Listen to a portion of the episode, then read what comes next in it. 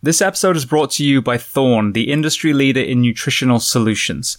Now, Thorne is actually trusted by eight US national teams and championship teams in the NFL, NBA, and Major League, as well as recently becoming the official sports performance nutrition partner of the UFC. So when it comes to supplements, the tactical athlete space and the athletic space need two things. We need efficacy, meaning the products do what they say they're going to do on the label. And then we need to trust the fact that we are not going to fail either athletic drug tests or work related drug tests. Now, Thorne has actually been around since the 1980s where they were used by physicians and hospitals for nutritional supplements for the patients. They were so successful that athletic teams and even special operations teams reached out to them and they started supplying them as well. Very recently, they actually opened their doors to the general public. Now, what sets Thorne apart is they manufacture their own products in a state of the art NSF certified facility in South Carolina. They use only the purest possible ingredients formulated with no stearates or arbitrary fillers in the cleanest manufacturing process. Most of you listening come from profession where it can take its toll physically and mentally, and many of us are not able to bolster our nutrition purely with the food that we eat. And that's where supplementation comes in.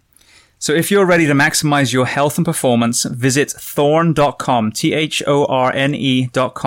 Take a short product quiz to be paired up with the perfect health and fitness supplements. And for you, the audience, if you use the code BTS10, behind the shield 10, BTS10, you will get 10% off your first order. And if you want to learn even more about Thorne, go to episode 323 of Behind the Shield podcast, and you will hear my interview with Wes Barnett and Joel Totoro from Thorne.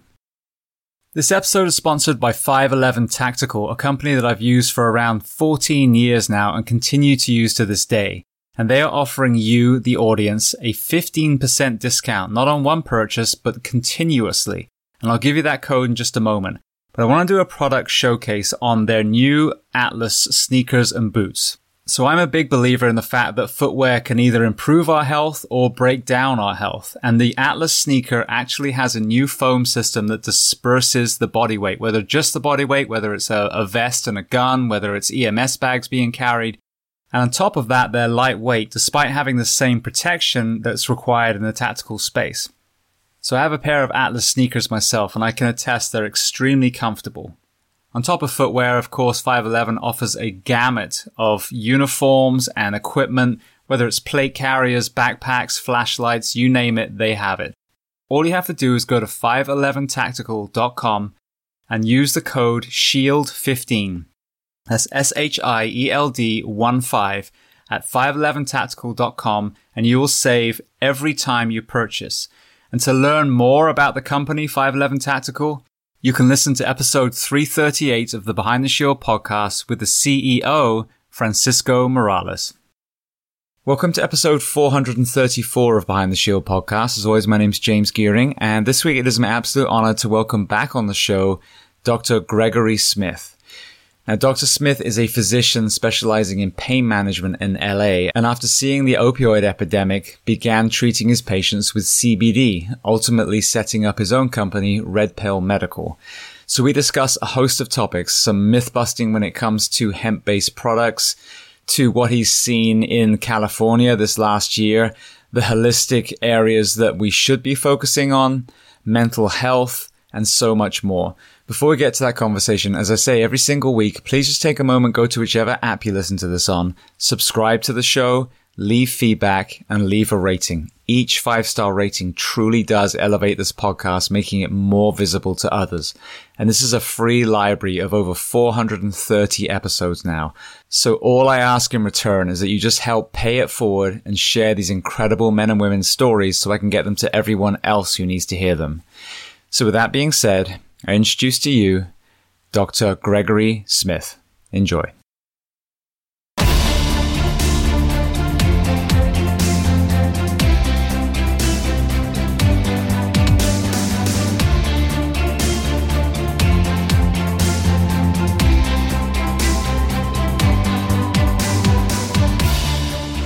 Well, Dr. Smith, I want to start by saying thank you so much for taking the time to come back onto the podcast today.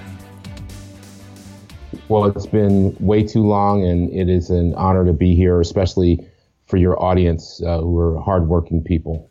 Beautiful. Well, yeah, we tried to meet up in LA, and uh, I think the fact that I was even get, able to get out there was a miracle in itself. But I know we weren't able to do it face to face. But uh, I think there's a lot of very important conversations, and you have, a, you know, obviously a unique perspective coming from the more holistic side of medicine and being in California as well.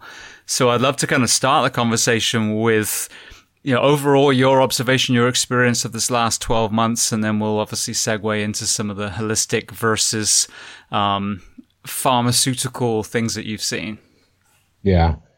You know, it's it's really strange because for the last year I have been radio silent. You know, as you probably know, I was doing a lot of media up until about a year ago, and I was silent because I sort of couldn't believe what was happening. But I also wanted to make sure that I got all the information and the data before I spoke out about the controversy that is COVID 19 and the way that it's been handled. But um, I can tell you that sometimes I wake up and I think that I'm in a bad episode of like the Twilight Zone or some kind of sci-fi movie because it seems like 2020 uh, dragged on and then it went by really fast. It seemed like it dragged on and then it just boom, it was over. But we're still, you know, here we are still living it in you know late February of 2021. But but the bottom line I think is, and, and this is you know I try and stay out of the political part of this because it, it really to me doesn't matter the person's uh, libertarian, Democrat, Republican, independent, whatever. I think that um, almost everybody understands or can see that something isn't quite right with everything that's happened. And I think that um, the amount of just disinformation, um, misinformation, omissions, and flat out propaganda that's occurred in the last year has been unprecedented. Um, and, and what I mean by that specifically is that a lot of the things that we have done to people in our society here uh, have, has, has, is going to cause uh, harm for many, many years to come. So when we when we look at the way that this thing w- was handled, and we've we've had pandemics and infections in the past, and in the past, and every time in the past, successfully, you basically protect the people that are most vulnerable um, and and uh, and everybody else sort of goes about their business using common sense. But this time, it was the complete opposite, and we're still in that situation where we're we're basically sort of quarantining the whole population.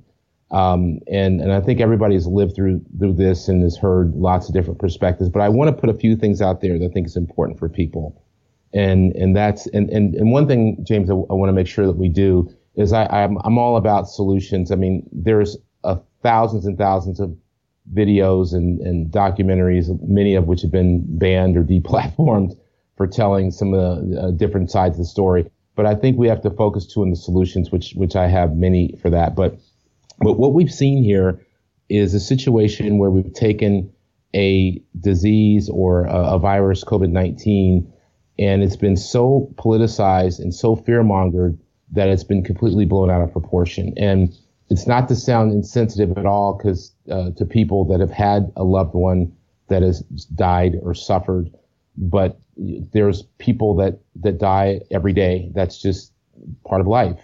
But when we look at, to, let, let's skip to today. I mean, based on the latest statistics today from Johns Hopkins, it's about 500,000 people that have passed away in the United States from COVID 19. And that's if you believe the numbers. And of course, many of you have heard the high rate of false positives uh, of the, the, the test. And the and the, the actual person that invented the test apparently said this wasn't the PCR test was being made for COVID nineteen. But if you take their numbers at face value, it's 499,000 people there's 330 million people in this country. So if we had 1% of the population die, just 1%, that'd be 33 million people. So this is a 0.001 or percent death, you know, amount of people that have died, uh, a death rate or survival rate of, of, approaching 99%. So when you start to put together from a higher perspective, I think that people can, can see how, how overblown this has been and again, not to be insensitive to the people that are sick. But if we had spent time to quarantine or protect the vulnerable, people that have multiple medical issues, cardiovascular issues, diabetes, obesity. These are big ones, and advanced age and advanced age with illness, because there's a lot of people that are 65, 75, 80 that are very, very healthy.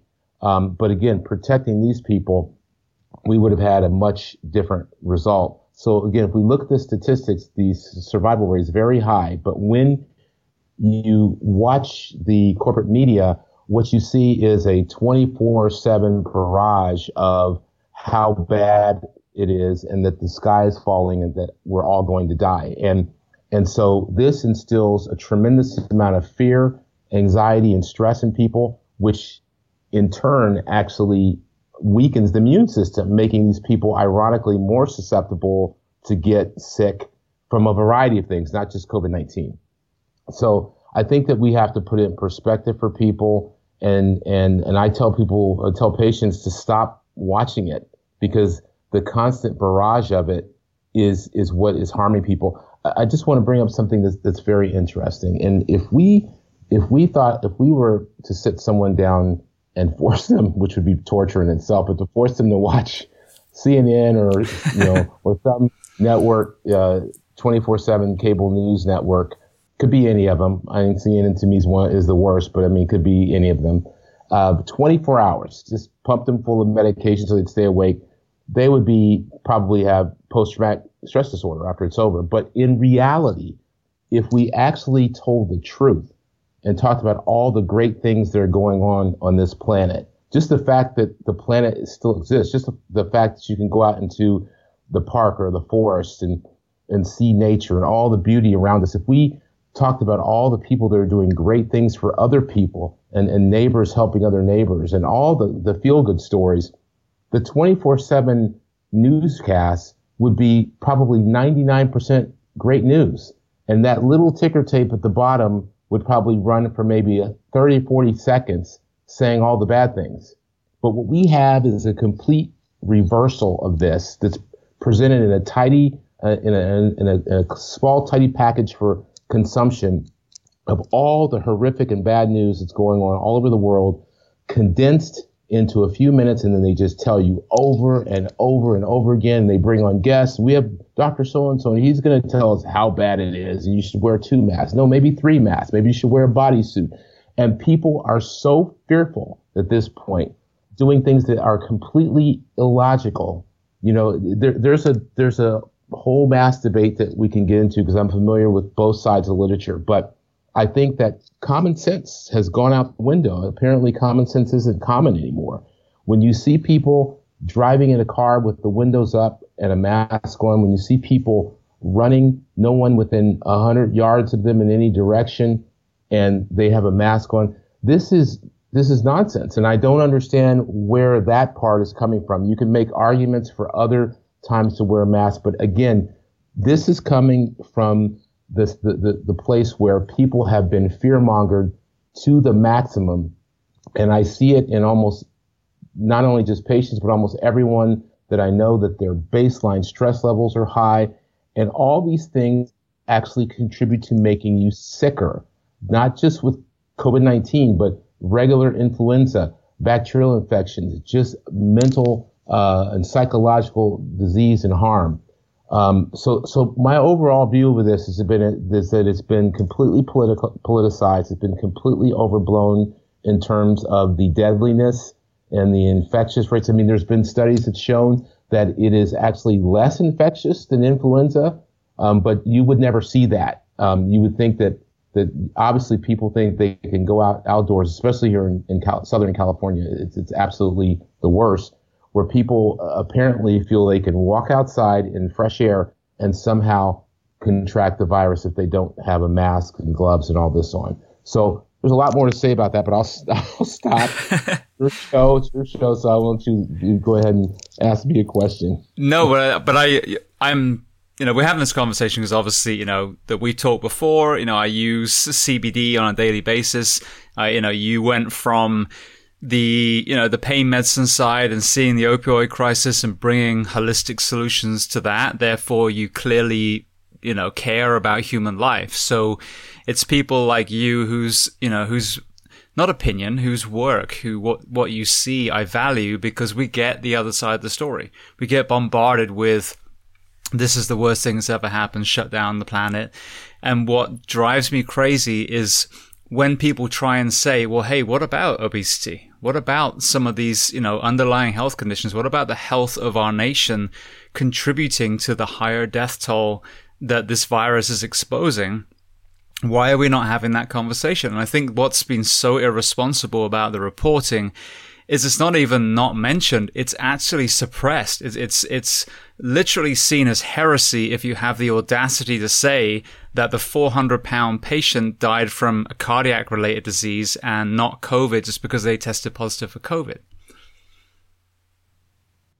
That's right. That, that's right. Uh, you, you, the points you brought up is very, very important. This is also, this whole crisis has also shined a light on just the poor health of, Amer- of the American population. And, and the vast majority of these people that have passed away, um, are, have multiple problems and, and mainly related to obesity, which can cause, you know, which is contributes to type 2 diabetes and contributes to heart disease and, and vascular diseases and all these other problems. And that isn't emphasized at all. You just get the, oh, another person died.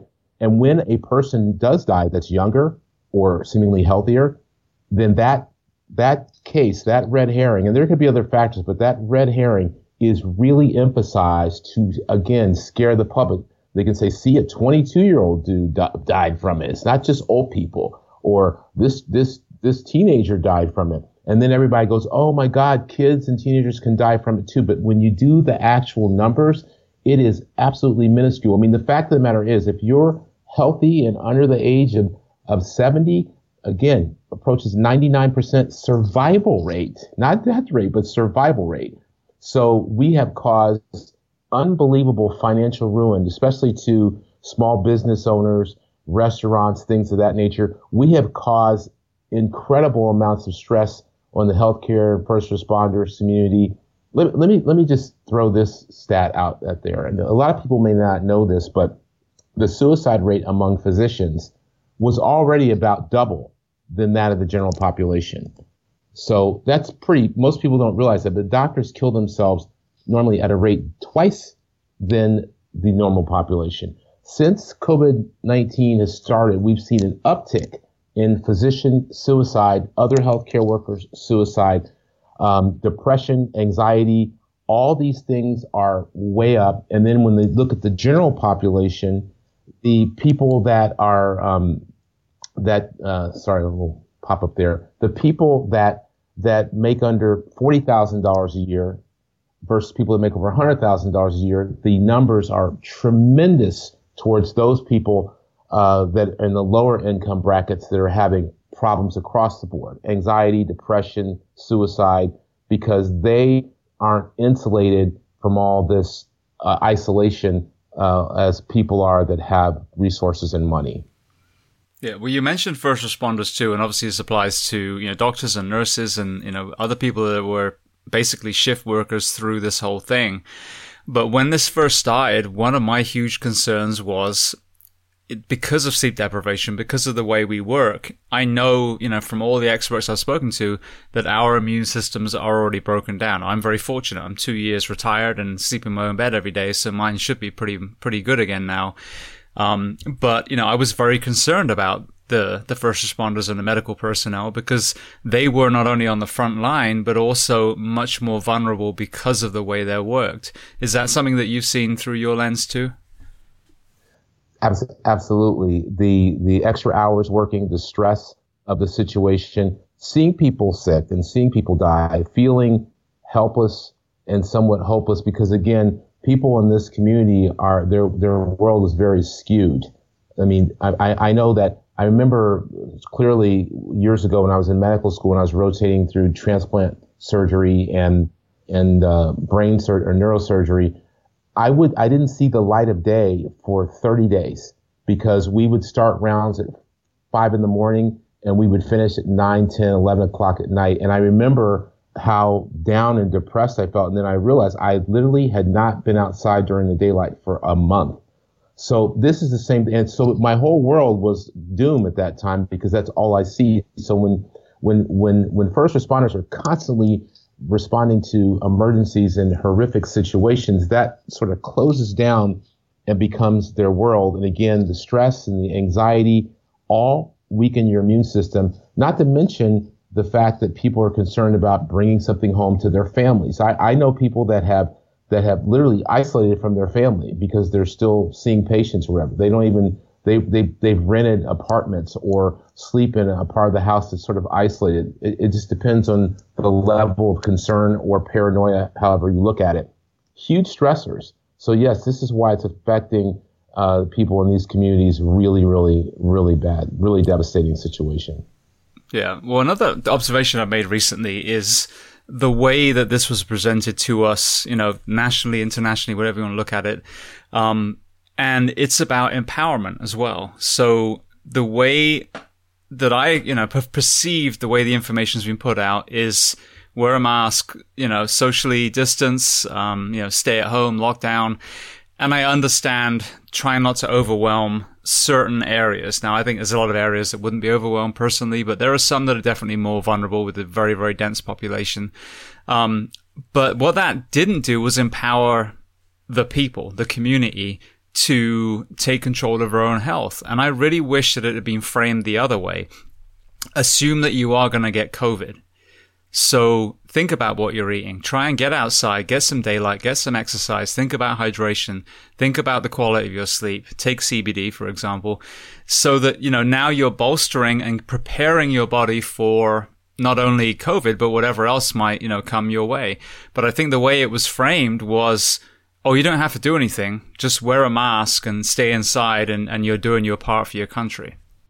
Right. And that, that's one of the things that, the the false sense of security of mask wearing, which up until last year, pretty much every study ever done showed masks don't aren't effective. But all of a sudden, there's this huge outpouring of literature in 2020 saying the masks do work. But um, but the bot, but bottom line here is that that uh, you're absolutely right about being healthy. I think people have to realize how amazing their immune system is. Our immune system can literally fight off everything. And and these news reports showing the big bad virus, it it, it takes away people's personal power. And and one of the things that I'm going to want to do for your listeners is I want to, and we'll go over this later. Is I'll give them an email to to send to, but they can get. I have a whole immune boosting protocol, which includes CBD that that's free. You know, I, I just I, I give it to everybody that can show people how to support their immune system even more to make it stronger. Because I I don't fe- fear viruses and getting sick. I rarely get sick. And I'm not saying that from an egotistical standpoint. I'm saying that because I make a point on a day to day basis to do things to keep my immune system strong because I don't want to get sick from anything. Too busy. I got too many things I want to do. So I don't want to be laid up in bed. And I think if people know how incredible their immune system is, how incredible the body is, that the body is light years away from above and beyond any technology we've ever invented as humans. And if you give it what it needs and support it when you're in stressful situations, again, like healthcare workers and first responders that are under tremendous stress and business owners, people dealing with tremendous financial stress, this is the time where you do the deep breathing, the meditation, you do things that support your psychological uh, and physical health. This is this is very very important, and I and I want to make sure that we give people the tools to do that. Yeah, well, I think another important point you, you touched on was the the fear element. I don't think people realize that the more scared we are, obviously it's going to disrupt our sleep, but also just overall, we're actually breaking down our immune system with, with the stress. So by the fear mongering, not, not the middle of the road sensible medical community, but the, especially the kind of media element and, you know, the extreme voices, we're actually making our men and women even more vulnerable and more likely to have a more severe reaction if they do get this virus. That that's correct, and we have to understand that fear is a is a great marketing tool. It's been used forever, and it, even in things that you don't even think about in regular marketing uh, campaigns for whatever a car or something, they often use a negative to get people to act. And and so this is on steroids from what we've been told by the corporate media and, and different you know so-called leaders and people fear mongering us because fear sells and fears get gets uh, people's attention. But the negative things it does is it shuts down logical and rational thinking in the brain. When someone is paralyzed with fear, they don't think normally. Again, if people weren't in fear, they would never be wearing a mask in a car with their spouse with the windows up. They would never be wearing a mask when they're walking. I, have been I've been in hiking trails and there's no one around. I mean, I'd see one, two or three people for a half a mile, mile, and it, and it was hot. This was last summer, wearing a mask outside. It, that's when you actually should be breathing fresh air. That's when you should be taking in nature. That actually strengthens your immune system. But fear shuts down logic, and that's what you see people doing illogical things uh, out in public at this point. That, that includes what they're doing and the mass shaming and all the other things that you've seen, you know, on, on television. Well, as I mentioned before, you know, you you were definitely a voice in the opioid epidemic and you know the the holistic treatment of what have you viewed yourself in in the California area as far as mental health and addiction just in the general population this last year well not just in California but everywhere because I've I've dealt deal with people in different states but the the suicide rate and the overdose rate has gone uh, has gone crazy I actually know two people personally in the last 6 months who had their uh, millennial age uh, uh, children, uh, I shouldn't say, or adult children die from overdose. And they had both been sober for years. One of them was a doctor's son, and and they had been sober for for years. But when the lockdown started, the meetings, the, whether it's NA or AA or just support groups and, and the community was stopped. Those things were closed down. People uh, lost their income. Some of them had to move back home. They felt isolated and lonely, and all these things and boredom are triggers for for addiction um, and and overdose. And so sometimes when people have been sober for a period of time and they resume, they may take the same amount that they got when they were doing it all the time, and that can be a functional overdose, and, and people die in their sleep. So I don't. Both of these people didn't commit suicide; they just overdosed. They weren't trying to kill themselves. But this is a sad situation, but it has been very, very devastating. Um, in in the population of people that I that I see and other colleagues of mine see, it, it's the the amount of uh, depression and anxiety is through the roof. I, I'd say 80 to 85 percent of the people that I normally interact with are in that category. It's heightened. It's only about maybe 10 or 15 percent of people that have, that have done a lot of their own research that don't feel that way and that are, are, are thriving in this situation. Yeah, and I think that's the problem is these are all the unseen death tolls, you know, this and, you know, obviously there's, uh, I hear a lot of reports of domestic abuse, you know, whether it's parents and children, whether it's parent on parent or, you know, spouse and spouse. But um, then you have, you know, the, the people that I view through through my eyes here that I knew were finally in the gym, finally getting control of their food. They were kind of that that middle group that was kind of teetering on on the motivational seesaw. Um, and the wind's completely out the sails now, and they're back at home, back not moving, back eating poor food. So that's going to have, you know, an, uh, an impact. Then you have the the chest pains and the cancer patients that I hear didn't go to the ER because they were too scared that you know now it's too late for them. So I think if we tally up all those, that's really gonna offset you know some of the the fear mongering of of the virus on its own. That, that's right. I, I had a, a patient a, patient of mine, a close one, and I take care of their uh, their their their son and daughter too. And the mother, this is three months ago the mother died of an asthma attack. She has asthma. Um, her daughter uh, came over her house and saw that she was struggling, called the ambulance. They came and they gave her a breathing treatment, but they suggested she come to the hospital. But she was so afraid of COVID 19, even though she didn't have it, um, she didn't want to go to the hospital. So she got another attack later that night in the middle of the night and, and died. So this is this is a, again the the the negative impact here. People afraid to go to their healthcare providers for normal type uh, problems that they normally see someone for that's festering at home. And th- this is the unseen death toll that no one reports on because I can tell you that it dwarfs what's going on with COVID-19. But, but nobody, but that doesn't really serve the, the narrative. So it's not really reported on. And that's a shame. So people really need to do their own investigation and use some critical thinking here. Uh, but what you said about the physical fitness is, is true. You close all the gyms. You know, it's almost like you want people not to be healthy and get sick because we're, we're, the gyms and the nutrition and the, the, the trainers, this was all getting our population healthier, and it's it's all gone the opposite direction, unfortunately. Yeah. Well, you mentioned the uh, the immunity protocol. So, are you able to tell us kind of some of the things that are on that list? That absolutely. Um, one of the things that I personally take uh, every day. Well, I'll tell you. I'll just say this is what I personally take every day, and this was pre-COVID. This has nothing to do with COVID. But after, if, if I tell people to take more and different things if they actually have an infection, but nano silver, specifically nano silver, silver 10 parts per million, because that's the one that's been researched. It's a home run for keeping people. It works.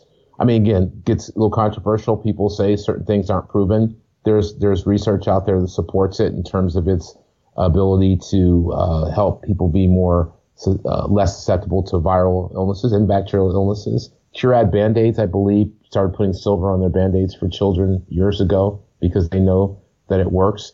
Um, uh, I also take high doses of vitamin D3. I mean, the, the, the real key for vitamin D3 helping people are the big doses. As you get up to higher and higher doses, and what I normally take is 15,000 units Monday, Wednesday, and Friday. So I get the little 5,000 units small, and it's cheap very inexpensive, and take about 45,000 units per week, sometimes more. You know, it just depends on the situation, and it affects, um, I think, somewhere around 80 to 100 different genes. I mean, when you get to the higher doses, it has all kinds of effects uh, that are that are positive, including uh, really helping the immune system. I take CBD obviously every day. CBD has multiple effects, which you could do a whole show on, but um, it supports the immune system in, in many ways and does all kinds of other benefits depending on what specifically type of CBD formula you're taking. I think that um, zinc, uh, zinc with the copper uh, is, is uh, important, and I think that a 15, I believe it's a 15 to one ratio, zinc to copper. If you take just a bunch of zinc, it's possible you could end up having a copper issue because they both uh, compete. You know, they're similarly charged. So zinc, copper. Um, I get into other stuff uh, if people feel like iodine and things like that. Now, people are feeling sick or if they're more susceptible, they're sick. You know, they have they're in poor health, and I'll talk to them about taking beta glucans and all kinds of things above and beyond. But but what I just told you is what I pretty much I take a bunch of other things too, but uh, I mean, ashwagandha, I think, is a home run for stress. I think that's if anybody has has just a baseline stress, and taking ashwagandha. And again, you have to make sure you're taking the right doses. And that's one of the things I emphasize is that when you look at the, the, the one of the biggest problems with the supplement in, industry in, general is that you'll get these these the marketing combination capsules it's got and, and you look at the list and it's got 20 different things. It's got vitamin D and C and A, and you're like, oh, this is great in one capsule. And here's the problem. That's not going to do much, just like multivitamins don't do much because the individual components are good and maybe have science behind them, but it's the milligram, it's the amount. Like, for example, curcumin or turmeric, which is great for um, anti-inflammatory, it's not going to do anything at the dose that most of these capsules come in because if you're not at five, 600,000 milligrams, um, it doesn't really do much. It's just too low of a dose. So you get these combinations. Well, it has turmeric in it, and it's got this, it's got that. And then you look at the label, and it's got, you know, 50 milligrams. It doesn't do anything. It's like spitting in the ocean. So, so I, I really think it's not just important what supplements you take for your immune system or any health reason. You have to understand how much you're supposed to be taking. And, and that's hard to do because how would the lay population even know this? Certainly most physicians have no idea about the supplement, uh, supplements and nutrition and things of that nature. But those are some of the things. And like I said, what I send to people is a whole thing, a list and a regimen, how to take it. I even provide links that I get no, this is a not a money thing, some of the links I provide, uh, specifically for NanoSilver, it's just a company I think that does a great job. So, um, when I send it to them in PDF form, they can't click it. But if it's an email, they can actually click the links and it takes them right to uh, where they can get it. Some of it you can get on Amazon or iHerb.com. And like I said, I don't do affiliate links, so I don't have any money that comes to me if they click through. I'm just trying to get people the right information. Um, the CBD obviously is is is opposite. They get CBD from my CBD company. That's that, that uh, there is benefit there for the company, but all the other stuff I just give people the information. And then and then I tell people that probably the most single most above and beyond everything I've just said, I believe wholeheartedly that the single most important thing a person can do for themselves mentally and physically is meditation on a daily basis, even if it's for a very short period of time, 10 or 15 minutes. Um, a little bit longer is better. But because nothing, quieting your mind and stilling your mind and, and letting that energy flow through you is, is, is beyond anything in terms of good for you from a physical and emotional mental standpoint. And so those are the things that I tell my patients and I tell people that I care about and I care about everybody. So that's why I'm saying it here on the air. Yeah. Well, I mean, as you know, I've taken Red Pill for a couple years now. I think our first uh, conversation was episode 97 for everyone, by the way, listening. So that was uh, well over two years ago.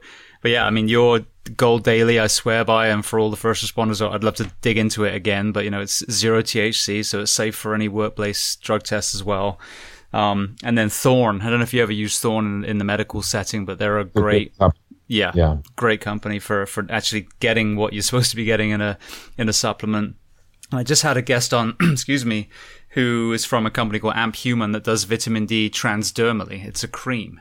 Mm. So it absorbs that way, so it bypasses the whole GI tract. And, um, you know, I've just started using that myself. But again, that's another way of, of getting those higher doses without, you know, having to take it orally. That, uh, the, yeah, uh, well, it's, it's funny you mentioned Thorne because the when people have been under chronic stress, a lot of times their adrenals are shot, and and the the formulation I like for adrenal support or just plain adrenal gland, taking the gland itself is the Thorne product. So it's funny, funny you say that, but that's another supplement that people that have just been through the ringer with all the stress is, is I, I put them on an adrenal gland or adrenal support to help, help boost that up. Beautiful. That's why there's this cross pollination with all these great companies. Well, staying with the CBD then. So it's such a, still such a new kind of discovery. I know that the cannabinoids were really kind of found in the in the 90s. So I know we talked about it on episode 97, but I'd love to kind of revisit it, but with any other information. So if you could educate us again on on what the cannabinoid system is in the body, and then let's go into all the amazing things that I've seen personally CBD does as far as holistic healing and prevention. Well, two years is, is there's a lot that's happened, a lot, but but and all good. But but uh, in terms of, of CBD, the first thing I want everybody to understand is that when you see CBD, it's it's usually more than that, unless you're using a product that's just isolated. So CBD stands for cannabidiol. It comes from cannabis, just like marijuana. So cannabis is hemp and marijuana. So if you then go down the hemp pathway, that's where you get CBD. You go down the marijuana pathway, you also get CBD, but the plants produce a high THC, low CBD versus hemp is producing high CBD, low THC. So that's sort of the pathway they go. So when people talk about cannabis, it's all cannabis, but you make the distinction uh, of hemp derived CBD versus marijuana CBD because that's where the legal- legality comes in. So the government says that CBD that comes from a marijuana plant, the same exact CBD that comes from the hemp plant, is federally illegal, still Schedule One, still uh, saying that that methamphetamine and and uh, uh, and and cocaine is safer on the schedule. Believe it or not, is there a Schedule Two? Um, that's that's CBD coming from marijuana. You can't use it because it's fairly illegal. If it comes from the hemp plant, and if the concentration is less than 0.3% in your formula, um, or dry weight of, of, of, the of the raw, then then that is federally legal. Now there's still about three states, um, I think it's South Dakota and Idaho, uh, the, uh, another one that that still have some fuzzy CBD laws, but in the other 47 states, um, it's also no issue. Um, but federally, there's no issue transporting it. And that's the big change from just a few years ago is that before that 2018 Farm Bill was signed, it was still somewhat uh, problematic putting that uh, stuff in the mail. You had to use uh, private carriers like UPS or FedEx. Now you can mail it. So that's that is what CBD is. So they come from the, the, the even the plants look different. You know, industrial hemp is very tall, 8, 10, 12, you know, feet, big rockets up in the air. Marijuana plants tend to be more shrubbery looking, so smaller, although you can make them grow bigger. I'm just giving you uh, generalizations. So very different. Now, when you get formulas and, and something that says it's broad spectrum or isolate or full spectrum. So isolate means that it's just that isolated compound salt. When you get that capsule or cream, it is just pure CBD or 99.9% CBD and nothing else. And you can get other isolates, by the way. You can get CBC now or even CBN, but CBD is the most common as an isolate that, that people see. Broad spectrum, which is um, which is what what's I, I prefer uh, for most people, is where you have CBD as the dominant cannabinoid, but you have a spectrum. And here's where the magic starts to take place. The spectrum meaning other cannabinoids. Maybe there's some CBG or CBC or one of other cannabinoids in there, and those all have their own little uh, effects on the body. And so you can start to tweak that spectrum to get a CBD to a product to help you sleep versus for pain versus for anxiety.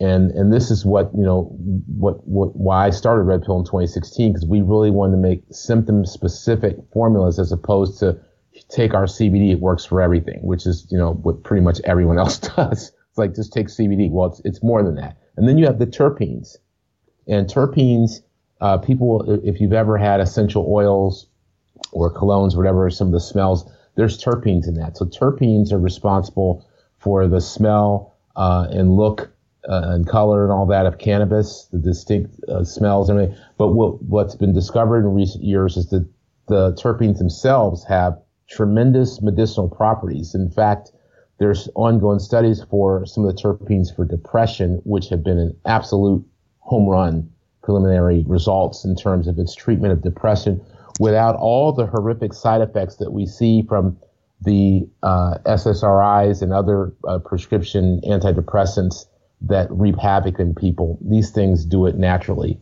um, at a very, very high level. So um, one of one of the things that uh, um, that that I think is very, very interesting is that if you really want to make a formula that helps people sleep, you can focus on uh, on that spectrum and hype up certain things to get them to sleep better without a hangover effect. It gets really scientific. And so th- this is when you start to educate yourself more about CBD, you can make better choices in terms of what to get, what, what to, to what to use and how much to use and all that.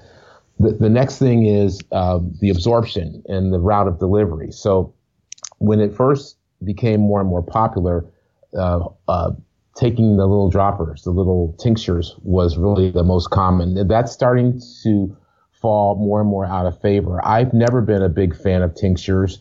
And, and again, I'm talking about for the medical part. If a person's taking it just to be taking it or recreationally or whatever, that's a different thing. But I've always liked uh, capsules or pills, creams, those type of things where you could really have a better measured delivery in terms of what you're giving a person so you you can get consistency of what you're taking, and then also tinctures by definition have alcohol in them, and so you have a lot of people that they're in the addiction community don't want to use those because of alcohol, and at that point you'd have to go to an emulsion, which looks like a tincture, it's just usually a lot more expensive.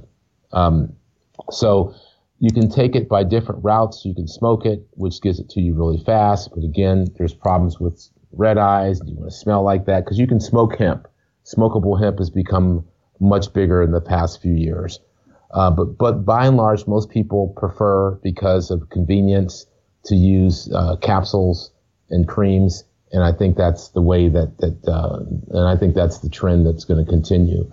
Um, now to go back to the science a little bit, and and and please, James, feel free to butt in if you want me to go a different way, but I just want to uh, talk about the endocannabinoid system and as I think that's very important for people to have that that that knowledge about that. So the endocannabinoid system, which uh, really has to be given a lot of credit to Dr. Russo, who's done so much uh, research and discovery on this and actually came up with the term of endocannabinoid deficiency syndrome.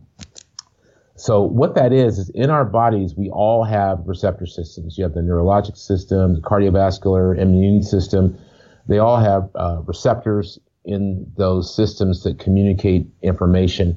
And if you add all those receptors up, they still the endocannabinoid system still has more receptors than all the body's receptors, the system's receptors combined.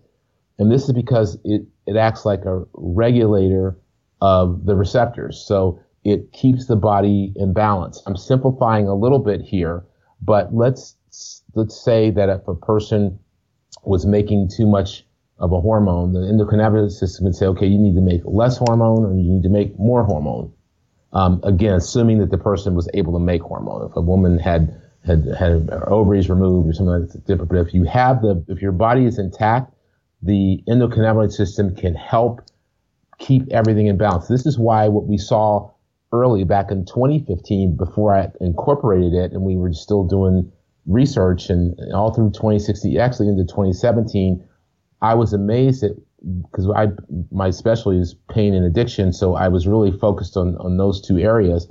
But when I was giving uh, some of our preliminary stuff for for chronic pain, all of a sudden we see their blood pressure or their diabetes normalize, and and nothing else had changed. And we're like, why is this happening? And this is because that CBD is going in and fixing other, or I shouldn't say fixing, but balancing other systems that are out of balance. Because most people that are sick are sick because something is wrong. But our conventional medical system, what does it do? It gives you a pill or a band-aid. Your blood pressure is high. Okay, let's give you a pill. Well, it's normal now. Great. Keep taking the pill. Well, no, that's not great because why are you hypertensive, hypertensive in the first place? Fix the root cause is the bottom line here. So, so when people come and they're on all these medications, for cholesterol and blood pressure and can't breathe well and their heart's bad, all these different things, right? And they start taking CBD and they start feeling better. They're able to sometimes, again, should be done with someone that knows what they're doing. You're able to walk them down or sometimes even off a lot of these other medications. They're actually having all kinds of other negative side effects. So this is the endocannabinoid system and the magic of it because it what we, when we take CBD and other cannabis, uh, cannabis products, it has effect on that system. Now, notice I said endo, which means in. We make our own cannabinoids. We we make uh, cannabinoids called anandamide and 2-AG. There's a few others that are somewhat controversial if they're truly endocannabinoids or not, but those are the two that everyone recognizes. So those we actually make those in our body so we we are already had a cannabinoid system. It just wasn't discovered until the 90s. Now, I think think about this for a minute. Most people can relate to to pain. Like if you've ever gotten in an accident in skiing and you twist your ankle or break a leg or in a car accident and you have tremendous pain. And people want medication for that. I would if I was in a car accident, my leg was snapped in two, you know, I'd want the morphine because you're in pain. Now, contrast that with you're in the kitchen slicing up a tomato and making food because you've been locked in your home for the last few years, so you got nothing better to do but to make some food. So, and you slice your finger and it hurts. Um, you don't go take morphine for that. You, you maybe you, you put some pressure, you put a band-aid on it, some alcohol, whatever. You because you know mentally that your body is going to fix that. And what happens is your body rele- releases chemicals called enkephalins and endorphins endorphins that, that are sort of natural, natural uh, painkillers. And it goes and soothes that area and inflames and starts to fix it, and the pain goes away. But when your system is overwhelmed, if I came in that same kitchen, took a hatchet and whacked off your hand, your natural your natural pain chemicals is not enough to take care of that pain. You need intervention. So this is the way I look at the endocannabinoid system and supporting it with things like CBD is that stress and anxiety and all the things that's going on in life right now more than more than ever. I mean, whatever I've said in the past is is amplified beyond right now because of our current situation. Your endocannabinoid system needs help and support, just like your body would need help and support with pain management if someone cut your hand off versus a slice of the finger, which would be maybe in times that things were going really well in your life. So that's sort of an overview of it. And James, I'm going to stop so you can ask me something more specific if, if there's more I need to talk about on that. No, I think it was great, but I want to add my own perspective to kind of, you know, piggyback onto what you said for my own personal, you know, anecdotes from my family. So I started taking it um, a couple years ago. I take it every day. I had it just before we, we sat down actually. Um, but to give you some, some kind of success stories, purely like I have witnessed it myself my son struggled with wheezing. He wasn't actually asthmatic. It was more of a kind of upper airway inspiratory wheeze, but it, but it was very much like asthma, whereas it would kind of be allergy related if, uh, you know, if there were, um, pollen in the air, that kind of thing. And I started him on CBD a, couple years ago and it literally went away. The only time he ever even gets slightly wheezy is, um, you know, if he has some sort of, you know, chest cold or something that, that exasperates it. My wife suffers from very, very, um, I mean, well, severe is the wrong word, but definitely significant highs and lows as far as, you know, anxiety and depression. And it absolutely, you know, turned the volume down to, to two on those. Um, and then a friend of mine I used to work with, he contacted me and said, Hey, can you tell me about that CBD? My mother is having horrendous, um, hip pain and she's gone from being ambulatory to being bedridden. So I sent her to you guys and he messaged me about a month later and said, Hey, just want to let you know she's not only out of bed, but she's now able to go to physical therapy. And I think that underlines to me what CBD does. In the fire service, if you crash your car, as you said, and your leg's hanging off, well, what I've got to do is stabilize your car before I cut you out. So we use what's called cribbing. We take pieces of wood and we fill all the voids so the car can't shift. And that's what I see CBD doing to the human body. It doesn't mean that it's going to fix the car, but it gives you the tools to then have the energy and the resources to address those underlying issues. So it wasn't CBD lying in bed that fixed his mother. It was the fact that she was able now to go to PT, address the underlying muscle imbalances and spinal issues that she was having that then, you know, truly started fixing fixing the issues. So that's why I shout from the rooftops about CBD is it's not a magic pill. But for example, with us, if you take a firefighter that can't sleep and now they're able to sleep, well, that's going to start fixing everything that they were suffering from before. I couldn't, I, I, I couldn't agree more. This is, it's great what you said. And, and, and you're right. It's all about the body. And again, people need to understand how powerful they are as beings, as people, you know, both physically, emotionally, and spiritually. We're very powerful. And, if you give the body what it needs, it will fix it. So I think that this is why I've been so hard on pharmaceuticals for the last decade and the films and all that because I've seen firsthand the harms. And you're talking to a person that was, you know, at was at high level institutions. I mean, I graduated from a top five medical school, went to UCLA after that. It was direct. It was director of pain, uh, Harvard UCLA pain. So I was doing all that, published a lot of academic papers back then, but I saw what was what I thought I'd become a doctor for. People, you know, is that is are we actually getting people better? Or are we just putting out a bunch of scientific papers and coming up with new medications and things like that? And the more that I saw this, the more I realized I had to unlearn a lot of the stuff because we basically were trying to say, uh, to me, I think conventional medicine is often tr- often trying to say, we know more than the body. We know more than nature. We can do it better. And it's not, it's not true. What we can do better is help the body when it needs our help. Exactly what you just said. And then everything falls into place. When people aren't sleeping at night, everything starts to erode. There's nothing you do. You can do everything better when you sleep better. Everything, whether it's focus, whether it's perform physically, uh, mentally. So we have a complete epidemic with insomnia in this country. And what do most people get? They get, you know, the Ambiens and Lunestas and these, these tranquilizing type pills that do not fix the problem, do not restore sleep cycles. Do some people sleep on them? Yes. But do other people sleepwalk and do crazy things? Absolutely. I've had patients that were on Ambien that went and shopped at, at a, at a, at a Walmart at 1 a.m. and came home and put the groceries on the counter and the next morning got up and saw that and looked at the receipt and had no idea they even left their house. and they, and they lived alone. And this one lady lived alone, so she it, it had beer. I had one guy that went to a 7-Eleven, uh, walked in to buy beer and cigarettes at two or three in the morning. He was completely naked, didn't even know it, was asleep on Ambien. So I'm not trying to. That's crazy. but but this is what you see, and the, these things are not told to the public. They're just like, oh, Ambien helps you sleep, and there are there are patients that that successfully use it. Um, and I begrudgingly, I, I have very few people I've written that to, but there's one patient that's taken it for decades and just can't live without it just because his brain is so wired towards it. But but almost but 99% of everyone else, I get them off of those kind of things because it's not good for you. So you're you're right. It helps the body do what it's supposed to do.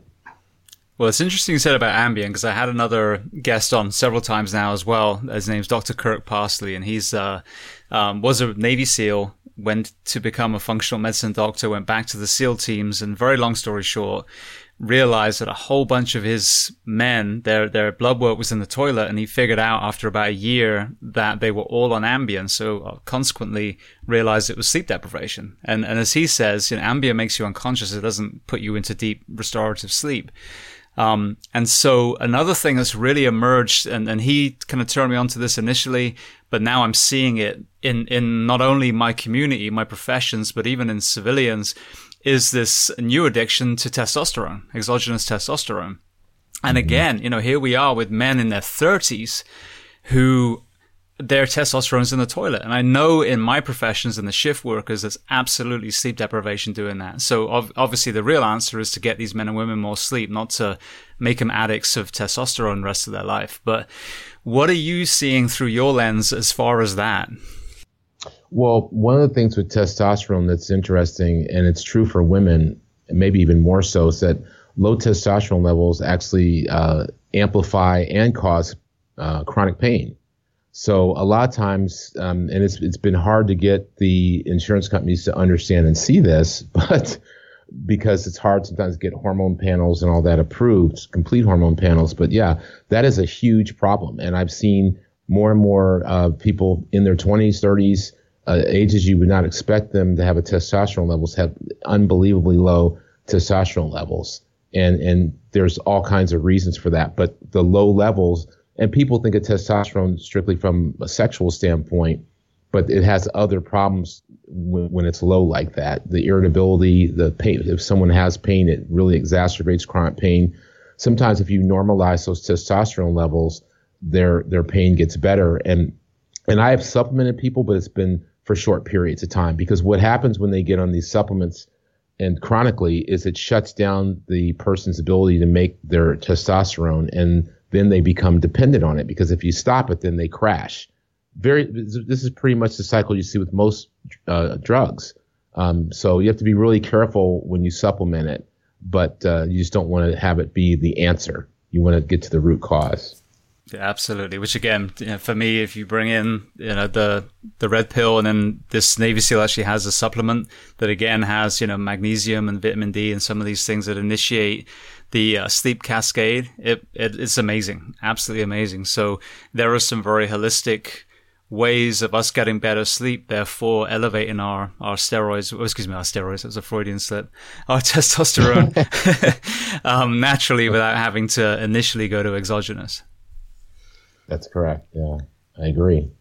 Well, I really want to answer one question before, and I want to explore THC for a little bit. But the thing that I see over and over and over again, as you touched on earlier, that terrifies people about CBD is they think it's weed, they think it's marijuana, and, and they immediately have this knee jerk to, well, I'm going to fail my drug test at work. It's not worth risking my, my job for. So I, you know, obviously I've taken it. You guys have sent me the third party testing. I even deliberately took it right before a drug screening for the volunteer position I took as a firefighter after I retired and was completely fine. So what would you say to the audience to, to kind of educate them, not persuade them, educate them on why the, the zero THC, um, red pill is completely safe for anyone who gets drug screened at work?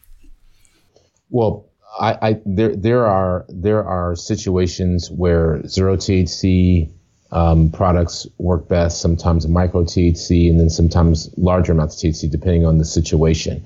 But again, if someone is working at a job, a first responder, police officer, firefighter, these type where you just have no, you cannot have any chance of testing positive. You do want to have a zero THC product.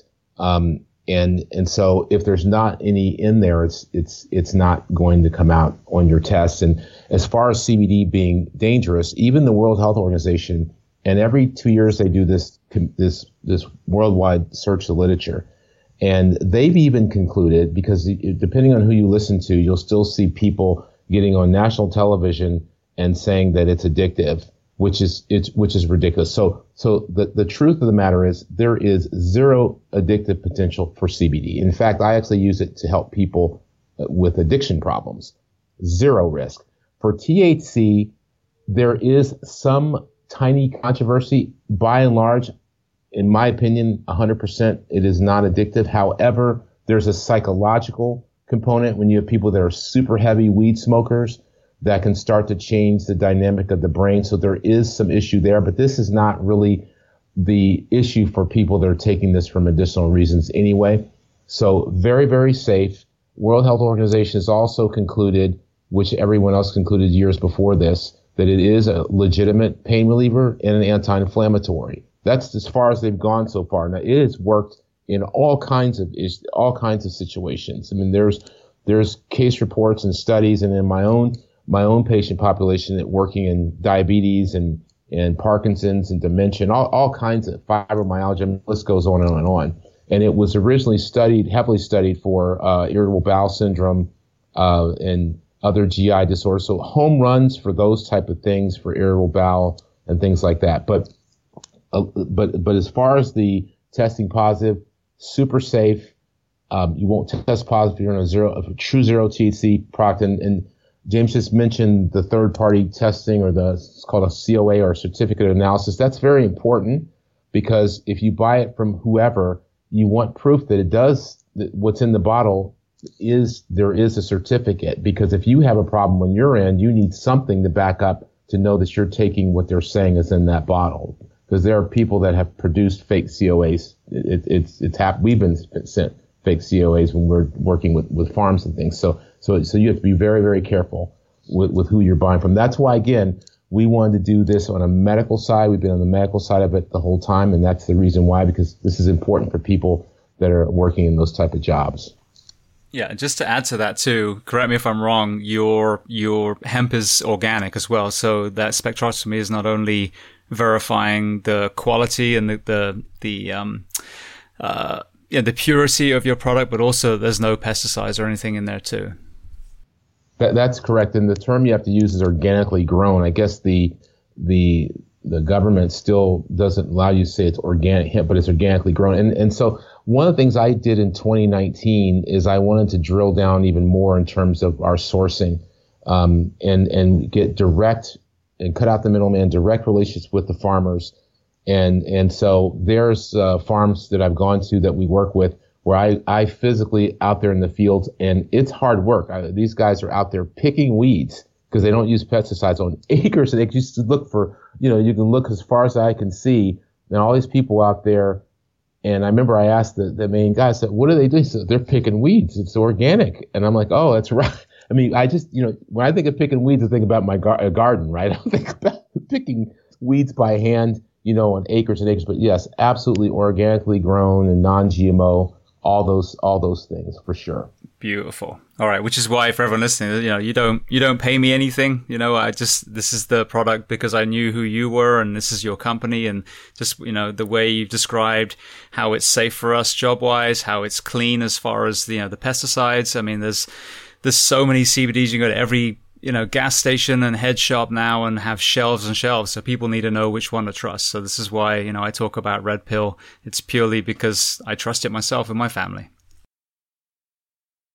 It's very nice. I mean, you know, I, I can tell you that, that, uh, and I know it sounds corny, but it is, it is the obvious, it's the God's truth that, that hearing people successfully getting treatment with this stuff and helping them is, is, is the best thing it, it makes my day every time I hear it. And especially when I've dealt with some people with some really severe problems, some children with cancer and other things. and um, when it's helped in that regard. And again, I'm not gonna. I'm saying I'm not telling people it's a, a, cure for cancer, but it certainly is something that should be utilized. Um, that's a different subject. But when I see those things happen, um, a particular general, gentleman uh, in New York City uh, a few years ago, a year ago, that had really uh, end-stage Parkinson's that was really helped from some high doses of a formula. These things really make me feel good. So I'm, I'm glad to hear that about your family. That's that's very very important to me. Yeah, well, and then it's it's an important conversation to have, and like you said, it's almost like heresy to talk about nutrition or you know CBD when it comes to cancer. I mean, there's such a, a vice grip, I think, on that where oh, it's chemo or radiotherapy. Those are your two options. So I had uh, Dr. Bonnie Goldstein on the show um, probably about six months or so ago, and she's successfully treated a lot of people, especially pediatric patients, with not just CBD but but THC, a lot of THC.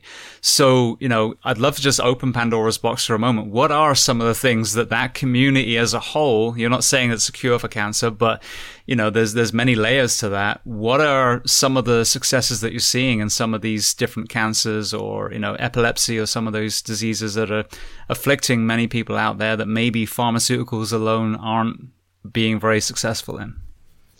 Well, when when you look at cancer, it, it's it's difficult because everybody it's it's a very uh, um, the money in the industry is large and people don't like for you to tell the truth about it. But when we look at the success rate of traditional treatment of cancer overall, you know, you go back to the 70s, the the the the rates, the cure rates have have not have, have gone nowhere. They're they're no better.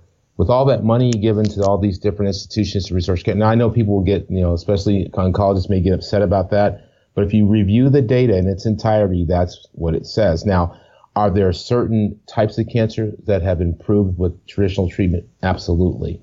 But here's the bottom line, in my opinion. I recently, uh, and this will illustrate it with a recent person.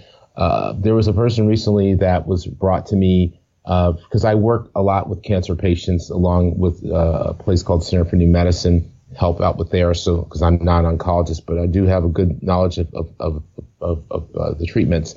They, um, they had been told by their conventional doctor there was nothing else that could be done for them, and um, they were going to die. It was a, a, a, woman that was in her uh, early 40s, had three, I believe, three children, all under the age of 10 or 11 and when presented with all the alternative things, they just still decided it was too wacky for them.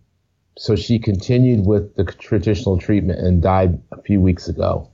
And it, it just, I, I, just don't understand the disconnect. Again, it's the fear, just like we talked about earlier with COVID, that keeps people from thinking irrationally that, oh, there's something about this. I even said, a lot of people don't know this, if you need to take higher doses of, of THC, if, for cancer or everything, and you're and you're worried about psychoactivity and being stoned, all that. If you take it in the raw, it THCA, the acidic form, does not make you high. You can take you can get a bag of weed and blender it up with other stuff and make a drink out of it, and take high doses of THC. It will not make you high. It, you, you get high when it's decarboxylated, meaning when it's heated. So if you take TC and it, but it has THCA rather. It has the same uh, medicinal benefits. So that's one thing when people need to take higher THC levels, they can just simply take it in its raw form. It doesn't taste great, but you know if you're trying to help yourself with with cancer or something, it, it, it matters. And there's all kinds of other treatments. You know that I'm sure the other doctor talked about that uh, that are done in other countries that that that can help uh, in addition to to cannabis for for cancer. Um, so it, it uh, I, I, it's one of those topics that that you have to be careful about even what you say because people will, will, will attack you. But but suffice to say that anyone that I care about or if it was myself, I, I would not go down that route in terms of traditional treatment. Yeah, well, that's something that I've I've said as well. I had um, uh, Jason Vale, who is uh, a guy that does a lot of juice re- um, retreats, and he himself reversed a lot of his autoimmune disease and issues, his weight gain, all these things that he had. Um, and again, I'm not saying you should live on juice, but you know, when it comes to that, you look at the China study, when you look at plant-based diets, I think there's so much power in clean nutrition for disease reversal and healing. And so when we're talking about COVID, again, you want the most resilient human body. And so I think that a lot of the cancers are caused by environmental factors, whether it's something you're breathing, something that you're, you're consuming, whether it's drinks and foods. And then, you know, so because of that, I think you can reverse it. But the, for me personally, and this is just my opinion, the idea that you take an already fragile human being and your treatment is to destroy their immune system through chemicals or radiation, that doesn't really make any sense. To me, the way you, that you would do it, either side by side with that treatment, or maybe even solely if people had the, have the courage to do it, is that you use, you know, as you said, mindful practice and nutrition and hydration and sleep to bolster that, that body and get back to that homeostasis where, where the cancer's reversed. Is that a magic pill? No, but to me, that makes a lot more sense than bombarding the human body and destroying their immune system. That that that's exactly right. I mean, that's then that's what the traditional treatments do. They it's basically a race between we're going to kill all your cells and hopefully the you have enough of your good cells to last. And then people that survive all that go into remission. And then what you see a few years later, it comes back. You want to get rid of it. I mean, if if I'm if I if you go to some doctor that's that's going to re- remove some kind of a, a, a bad, go to a dentist and they're going to remove a, a cavity you don't want the cavity to come back if he removes it. You're thinking that he, you know, he or she removed the cavity. But with, with cancer, there's always this hedging that, well, you know, it, it, could come back or whatever. But if you, again, with the juicing or the clean diets, all these things are giving the body what it needs to, to, uh, you know, to, to help kill the cancer. Beta glucans, which I mentioned earlier about COVID, is, is a thing that, that people are, are treat, are taking in big doses for cancer. It's another, another treatment um, exosomes. Uh, there, there's the list. The list goes on and on and on that people haven't, uh, most people haven't heard of that can really help with this. And, and and the bottom line is that the people that really fail some of the alternative therapies are people that have had their immune system so destroyed by the conventional treatment that there's really not a whole lot left to work with at that point. And so that's another thing to keep in mind. Some places like Center for New Medicine in, in Irvine, um, which they're the best in my opinion, Dr. Uh, Connealy over there. Um, they they sometimes use chemotherapy, but it's usually when they use it, it's very low dose. People aren't losing their hair and throwing up and all that. They use it in tiny amounts, sometimes just preliminary to get something aggressive under control. But they they put people on vegan diets and, and all kinds of things almost you know from day one because you want to want to put all the resources the body has into battling and getting rid of the cancer. Well, one thing to think about is a couple statements that are going to shock people. Um, uh, uh, CBD and THC have both been shown to kill cancer cells. Not just some, but, but all cancer cells have been exposed to. You can even uh, go on YouTube and see time uh, time um, lapse uh, videos of cancer cells, human cancer cells, uh, with exposed to THC or CBD die, um, and then the normal cells don't die. So if you think about cancer from that way, if you if there's mechanisms that can kill the cancer cell only, but not your good cells, it's just like an infection. And I know that it's being simplistic, and there's been all kinds of treatments in past years.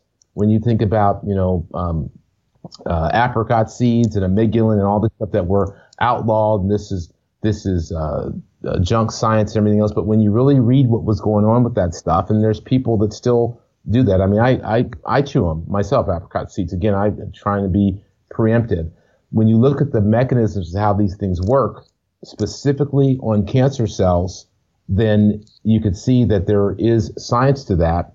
And, and, and then all the, the millions of people that, that have their own story. But, but here's the thing that is the probably the most haunting thing that was for me, and this occurred probably almost nine, ten years ago when we were finishing American Addict, the very first film.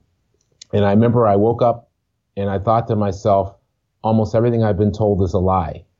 And I also came to the realization that when I say people, I really mean the big business, the big corporations, because the, the, the, individuals that work at, at pharmaceutical companies and the FDA and all these, they're good people. They're trying to do the right thing, but they're working in a vacuum. They don't often know the ultimate agenda at the top. And, and so what I've seen is that people be, be, will be allowed to suffer and die for the sake of profit.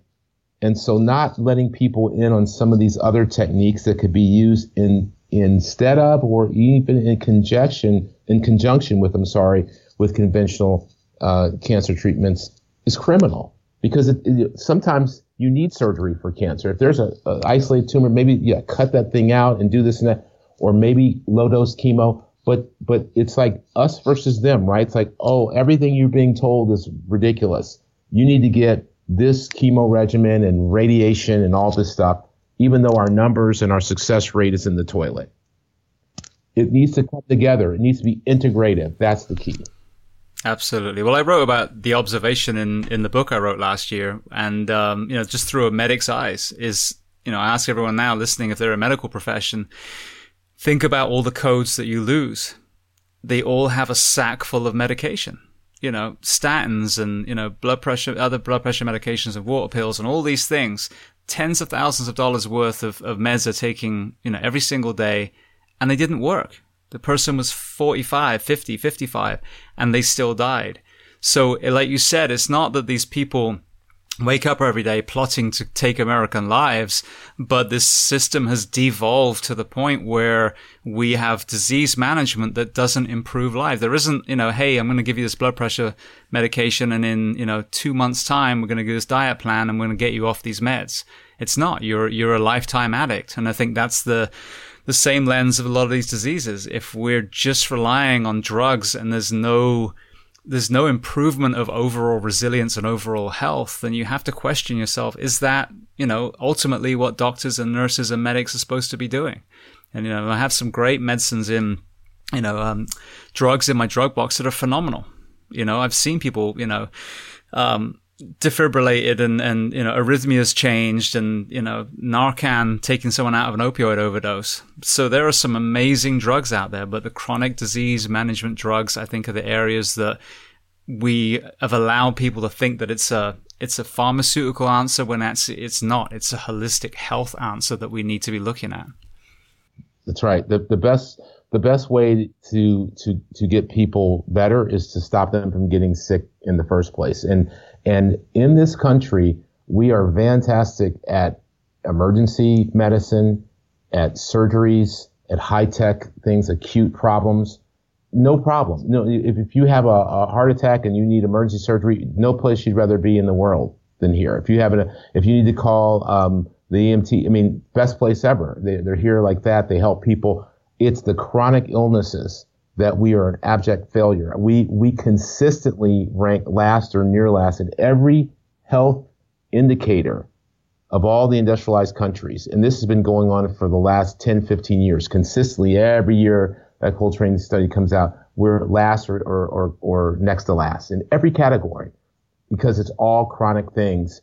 And it's a very unbelievable profit center to treat people this way where they they get sick, they stay sick, but they don't die. They linger for years refilling those medications. One of the first things I ask people when I have someone that comes to me for the first time, and I'll look at all these medications and I'll, I'll, I'll ask them a couple questions. Says, are these are they helping you? And well, I need my I need my my gabapentin and I need my oxycodone. I need. I'm like, well, why do you need it? Well, because if I don't take it, and they describe withdrawal effects. And I said, well, how bad is your pain right now? And they're, oh, it's horrific. I can't do this. I can't walk more than five minutes. I can't drive a car. And I said, so what you're telling me is that your condition is severe despite the fact that you're taking all these medications. So I try and get them to see early on that would they rather, this, for me personally, if my pain is a seven or eight out of 10 all the time and I can't sit more than five minutes or I can't walk upstairs. And if I've got all these problems, I'd rather be off the medicines feeling that way than on them because you because if you if you have all these problems and you're on the medication, you're dealing with your problems and the side effects of the medications and sitting there taking pills all the time. So the emphasis on preventative care uh, is real preventative care, not not some of the stuff that's been put in me, but the real prevention in terms of good nutrition and all that and exercise is de-emphasized and chronic uh, disease is treated with, with pharmacy. we live in a society where we have people around a bad environment. They eat horrific food. I think food is worse than the medicine. They get sick. They go to the doctors and they get medicine and it's a revolving door. It's a circle and they just get sicker and sicker and sicker. And that's what we see uh, unfold every day in front of our eyes. Yeah. And just to be fair, you know, sometimes I feel like I'm bashing doctors and I'm not at all. And obviously you're a doctor, but I think, you know, we've created an environment as well where we get patients walking in that demand that pill they saw on TV. You know, they told me on the TV, ask, ask my doctor for, you know, I can't get an erection. Oh, I think it's the fact that you're, you know, you're obese. No, no, no, no. I just need this pill you know, rather than actually being told, you know what, this, this, you know, lack of erection is a terrifying precursor to heart disease. So you don't need a pill. You need, you know, a, a salad and a run is what you need. Ask your wife. That's right. So no, you can, you can bash the, I bash doctors all the time because sometimes they need to be bashed. But one thing uh, I think is very important for people to understand is that the, the way that physicians are trained and continually trained they they become tools of the system more than thinking you know it's not like 56 years ago where the doctors really could use their own personal judgment. And i'm talking about doctors that are hospital based and and in, in large medical organizations where you don't have you know there's like this is the way we do it type of mentality as opposed to you know private practitioners that they're probably in private practice because they they want to be able to do things differently. The way they feel he or she feels they should be done. But but you're you're sort of uh, trained to do things in a certain way. And so what happens when people go to these doctors, even though some of the doctors are completely have all their heart into it and their best wishes, but if your information and what you're taught is not the best system and best information, you're going to just give that bad information with even more heart and more passion, but still the same poor outcomes. So people, the physicians need to be re-educated. You know, on our bottles it says, you know, always consult your physician before whatever. And that, that's that's the hardest statement for me to ever have put on a bottle because I know, just I know for a fact that the majority of physicians in this country don't know anything about CBD, nothing. Um, and and so a lot of times when people don't know anything, they'll just say, "Don't take it; it's bad," uh, or "You shouldn't take it with your medication." It could be, and so they'll tell them things because they don't even know, so just tell them that because instead of just being honest, to say I'm not sure. And the fact of the matter is, CBD is, is safe with, with prescription medications. I mean, I've used it on people who were taking 15, 20 medications all at the same time when they first came to me. Not an issue. There's been there's been these these things put on on TV on the uh, national television that there's drug interactions and that it has uh, an effect on suppressing enzymes, which could give you a drug overdose. And on a bench level, it's true that there's some suppression sometimes of P450 enzymes, but you'd have to take mega doses. I've never seen it clinically. And that they're also not saying is there's other drugs that do the same thing to P450. And, and then finally, if I ever did encounter, I've given this, I've given CBD to thousands and thousands of people with every disease process you could think of, most of them with multiple problems at the same time. And if I ever saw someone that had an issue with their drug level going up, that's actually good news to me. I would just reduce their drug level. If it's making, if it's making the drug metabolize slower, then they need actually less pharmaceutical. So it's a non-issue, but this is the kind of half truths that are told to the public to scare them from taking something that could really help them. Yeah. Well, it's like you're saying as well with, you know, with the, the drug testing, you know, people are like, oh, what if it shows up in, in the test? I'm like, testing for CBD, not THC, cannabinoids that exist in your body is like testing for red blood cells. Would you get fired if they found red blood cells in your body? You know, I mean, it's you know, we're not talking about a controlled substance. We're talking about something that's completely, you know, allowed and it even has a version within the human body. So, but they have, they have people so scared, so scared. It's the devil's lettuce. No, it's not. The devil doesn't eat, even eat lettuce. You know, he eats cheeseburgers. so, right. But anyway, um, well, you, you mentioned on American Addict. So your first one was on the opioid crisis. Second one was more towards uh, psych meds. So tell me about American Addict 3 and then also um, American Weed that you're working on. Well, American Weed um, was supposed to come out um, this past year, and we were about 75% done with it in early 2020. And we all know what happened after that. Everything shut down, production shut down. So we just sort of resumed that uh, in the in the last few weeks. So we're hoping to see that come out uh, at the end of the at the end of this year. And American Ad three, we're going to begin. So we, we basically have lost a year because what I'm saying would have happened this year. American Ad three is supposed to start production now, and now we're talking about starting American Ad three production in early uh, 2022. And there is so much to cover; it is beyond belief but um, we we have some ideas of how to cover it in a different slant. I, one of the things I'm I'm emphasizing, and and and before we get too short on time, if we are, let me know. I, I like I want to I want to focus more and more on solutions because for years I was so passionate and going on all kinds of programs and you know ringing the bell about all these problems.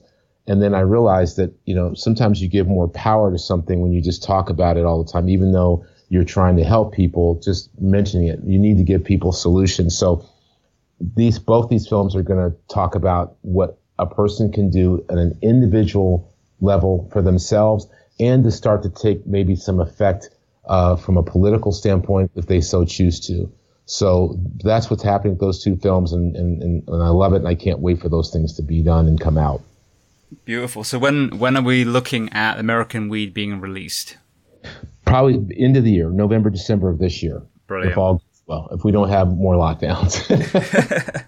well, I hope not. I just saw that the uh, UK Prime Minister was supposed to be doing some talk on pulling those poor people out of uh, their lockdown again, but just quickly as as a side note, it's I hear over and over and over again that um, you know, there's next to no flu cases. Now, for me, I'm assuming that just means they're not testing for flu anymore. But what what is your your stance or your your perspective on this spike that we're seeing again purely being the entire kind of flu family as with every winter? Yeah, I could go way down the rabbit hole in this, but it's pretty clear that the statistics have been skewed to COVID because all of a sudden no one's getting pneumonia or the flu anymore. It's all COVID. And, and it, there's a lot of things behind this. You know, hospitals get money for all kinds of things, but they've gotten big chunks of money for COVID diagnosis and COVID deaths and this so you, you see people getting tested for COVID no matter what they come in the hospital for. Now, if we did, if we did the same thing for influenza A, we would have maybe, we'd probably have bigger numbers because so many people have already been contracted or been exposed to influenza A that, that we would probably nearly all test positive. But, but no one's testing for that, right? Because it, it's, it's not in the news. But you could go to the hospital because you, you, you know, you fell off a building or you got in a car accident or you're having problems with your, your blood pressure and they get a COVID test. So if they pass away, if they have a problem, then it's COVID or COVID related. And this is where the numbers are, are, are very, are very skewed. I mean, right now, as of this morning, you know, the last Johns Hopkins update, five, about, about 500,000 deaths in this country. And again, that's a decimal point, a 0.001% of the population. And meanwhile, no one's talking about how many people have died from other respiratory diseases because everyone's scared of COVID. So that is a, that is, in my opinion, a scare tactic. What was the, the other second part of your question? I hung up on that. Um, no, no, I think that was that was it. I mean, I forget where I was even going with it now, but I mean, that's what that's what I've seen. You know, with oh, we were talking about coming out of lockdown. That's what it was. Um, but yeah, so that's what I, what I've seen as well. Is you know, there's no question. One of my friends, one of my old crew in California, had COVID. It scared the hell out of him. Now he, you know, he had some stuff going on prior as well. Um, so it's funny when we we talk about oh, this young person was, you know, this person was this age and they got COVID. Well, there's also the chronological versus physiological age. You know, you can sure. be, as we know, a 35 year old man who's in terrible, you know, shape physically, or you can be, and my grandmother's 103 and she's still going strong and they've had COVID, um, exposures twice in their nursing home. So, wow. you know, again, just, just, you know, so, some of these numbers and some of these things that are coming out of it, I think they're just very, very, you know, unfair. And it's absolutely a thing. Like I said, I've got friends that, you know, he and another firefighter I work with was intubated Um, so it's a real thing. But again, like you said, it's, is it to the magnitude that we have to shut down the entire planet for it? And I, I personally yeah. think no. I think we should have done, you know, an aggressive slowdown at the beginning in the densely populated cities and control borders in, in countries. And then that way you can open it up like Guernsey, like New Zealand, like all these countries that seem to have made strong choices at the beginning and then move forward. Well, like you said, it is a real thing, but but so is pneumonia, and so is diabetes, and so is obesity. These are these things are are epidemics. It's killing masses of people every year, and no one's shut down or done anything for them. And so this, it's again, it's been politicized to the maximum. Is if if I could, I really want to. I, I want to make sure I I, I want to give some people some things they can personally do to help themselves because this is a difficult time. I think it's very important. Um, and I, I just have a, a, short list if you if you let me. We got plenty uh, plenty of time. Please okay. don't don't make okay. it short. Okay. Well, um, I, I said a few of these things earlier, but um, as I said, I think that uh, there's about nine or ten things here. And, and the first thing uh, is to take control of your emotional and physical health is to, to still your mind every day. This is meditation, deep breathing, yoga, you know, and, and I'm t- and I'm talking about the not the super physical yoga, but even the yoga in a chair. These are all ways to still your mind. Deep breathing, it's great for your emotion. The the next thing is to stop watching network television, especially the news. Even the even the sitcoms and the shows are full of of little subliminal messages and propaganda sort of to to to people get normalized to wearing a mask all the time. The commercials doing the same thing. So watch comedies. You know watch movies in a situation where there's no commercials and try and watch things that uplift your mood instead of being uh, being negative. You know all the all the things that we see on on network TV and and coming out of Hollywood if you notice how many films and everything, it's just always violence and murder and kidnappings and it's it's just amazing that that if you go on Netflix or Hulu or whatever and just look at the the movies, they're almost they're so skewed towards that. And why? Because people sort of are addicted to hearing the bad news and and the fear and that stuff sells. But but insulate yourself from that. I'm not saying you can't you know watch uh, the next blockbuster movie that has some violence in it. I'm not one of those people that, that says don't watch any of it, but keep it in perspective. It affects your mood, it affects your body, it affects your mind. And then I talk about the the supplements that people uh, just email to info at redpillmedical.com. Um, and, I, and I'll, you know, I'm sure I can share this with you so they can, I'll, I'll send them the immune boosting regimen that can help them that we spoke a little bit about earlier. Um, people need to exercise four to six week, days a week if possible. And I, I really think the strength training, weight training is very important, not just aerobic stuff, especially, you know, in women, helps with the bones and all that. Talk to people about going out in nature as frequent as possible, but at least once a week. And when you go outside, even if you're just walking to your car, look up at the sky. It's amazing how people will walk around for weeks, months, and never look up just look up at the sky, look at the clouds, appreciate the beauty, appreciate the sun, appreciate the birds that are flying overhead. These kind of things reconnect you with yourself, and that's appreciating things on a daily basis.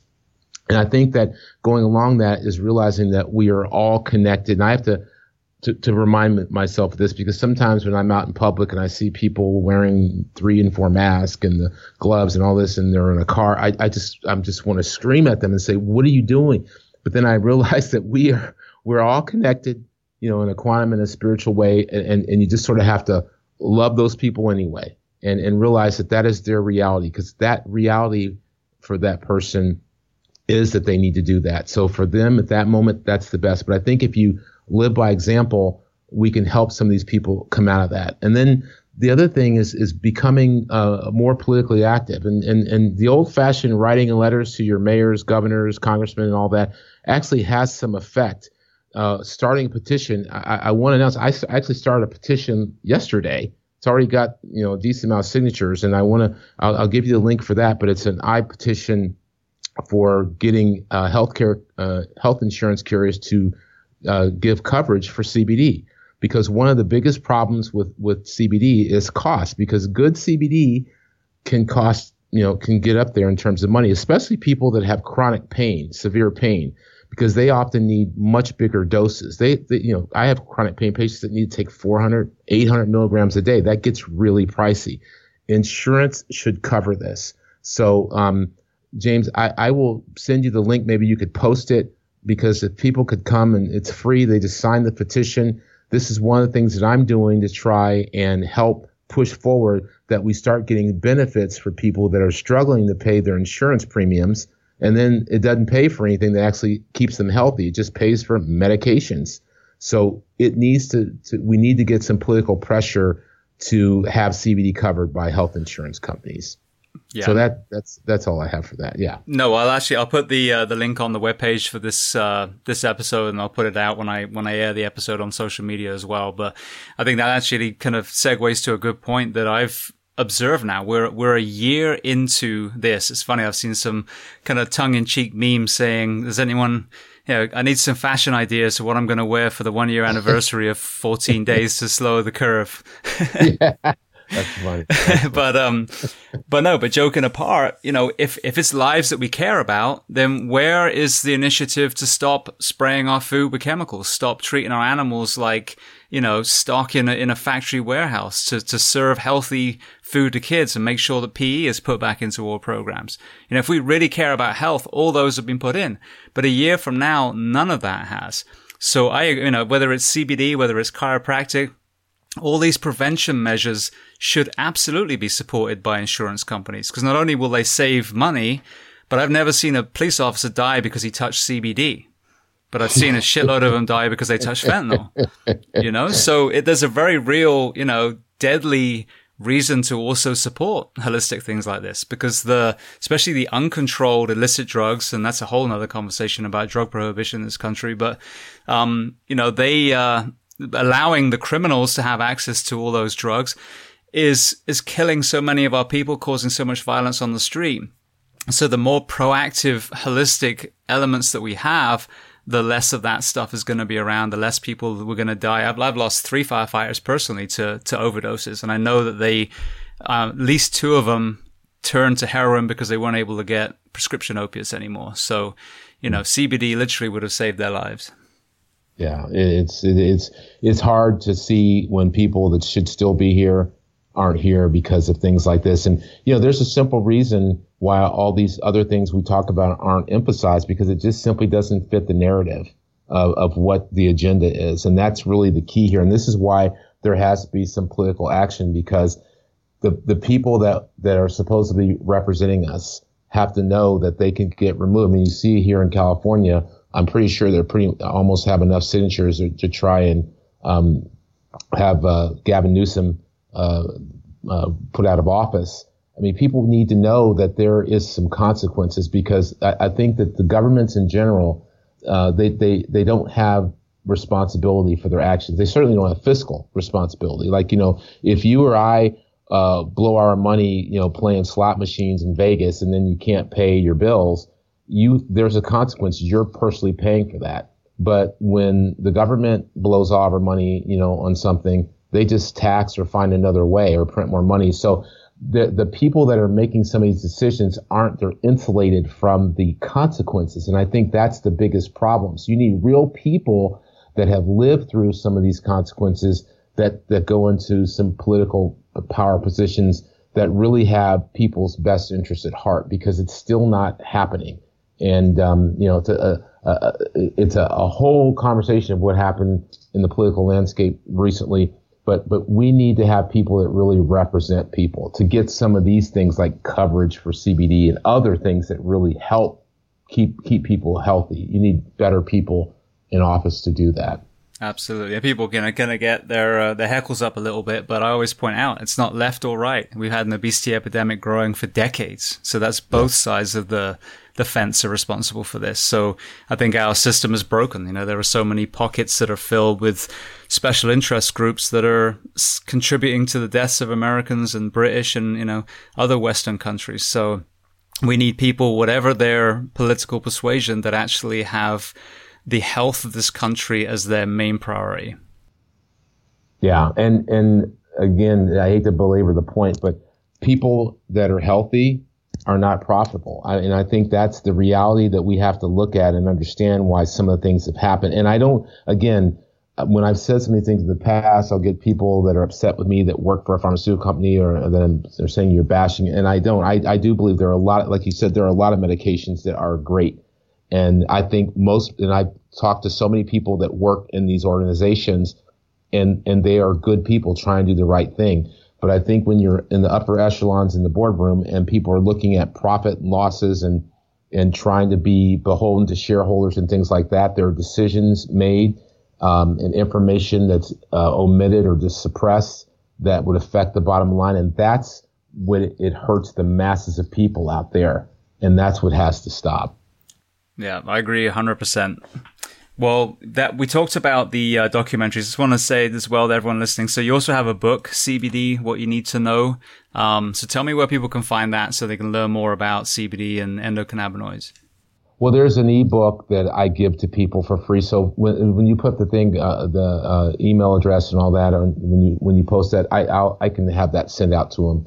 Uh, the the book uh, the, the the book that will be for you know, that will cost money also got delayed because of COVID, and uh, and so I, I'm going to have an update on that. But that's there's so many things that sort of came to an end. It's really weird for me personally. Last March was a big month in terms of things that were going on for me uh, uh, personally and business wise, and they all got canceled out uh, because it was all happening in March. There's so many things I had planned. I was flying to New York to do some uh, a big distribution deal for the company in mid March, and everything just got canceled.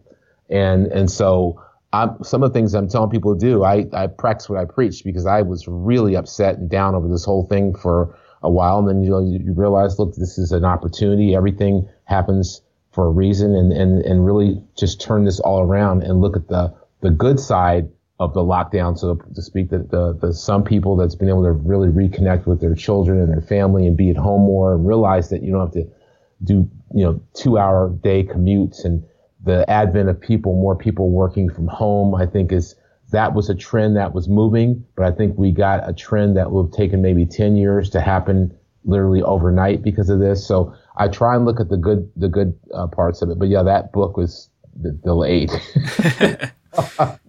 Yeah, no, I think the efficiency side is, is great. And, you know, I think about especially LA, the people that sat in, you know, I 5 or some of the oh. other horrendous freeways for hours and hours to go sit in a cubicle now realize that they can do exactly the same thing and spend another two or three hours with their kids, which is amazing.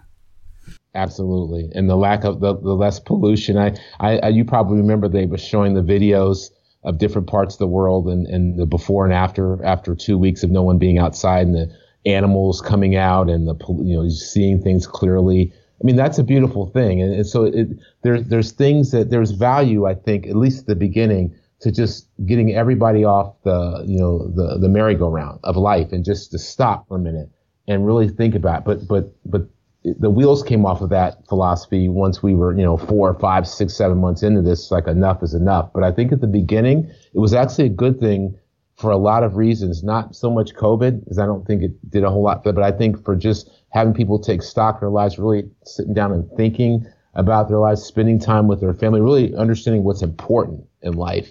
So that, that was very helpful. Yeah. And also, if your employer let you go after about six days of COVID, then you realize you probably shouldn't be working for them anymore anyway.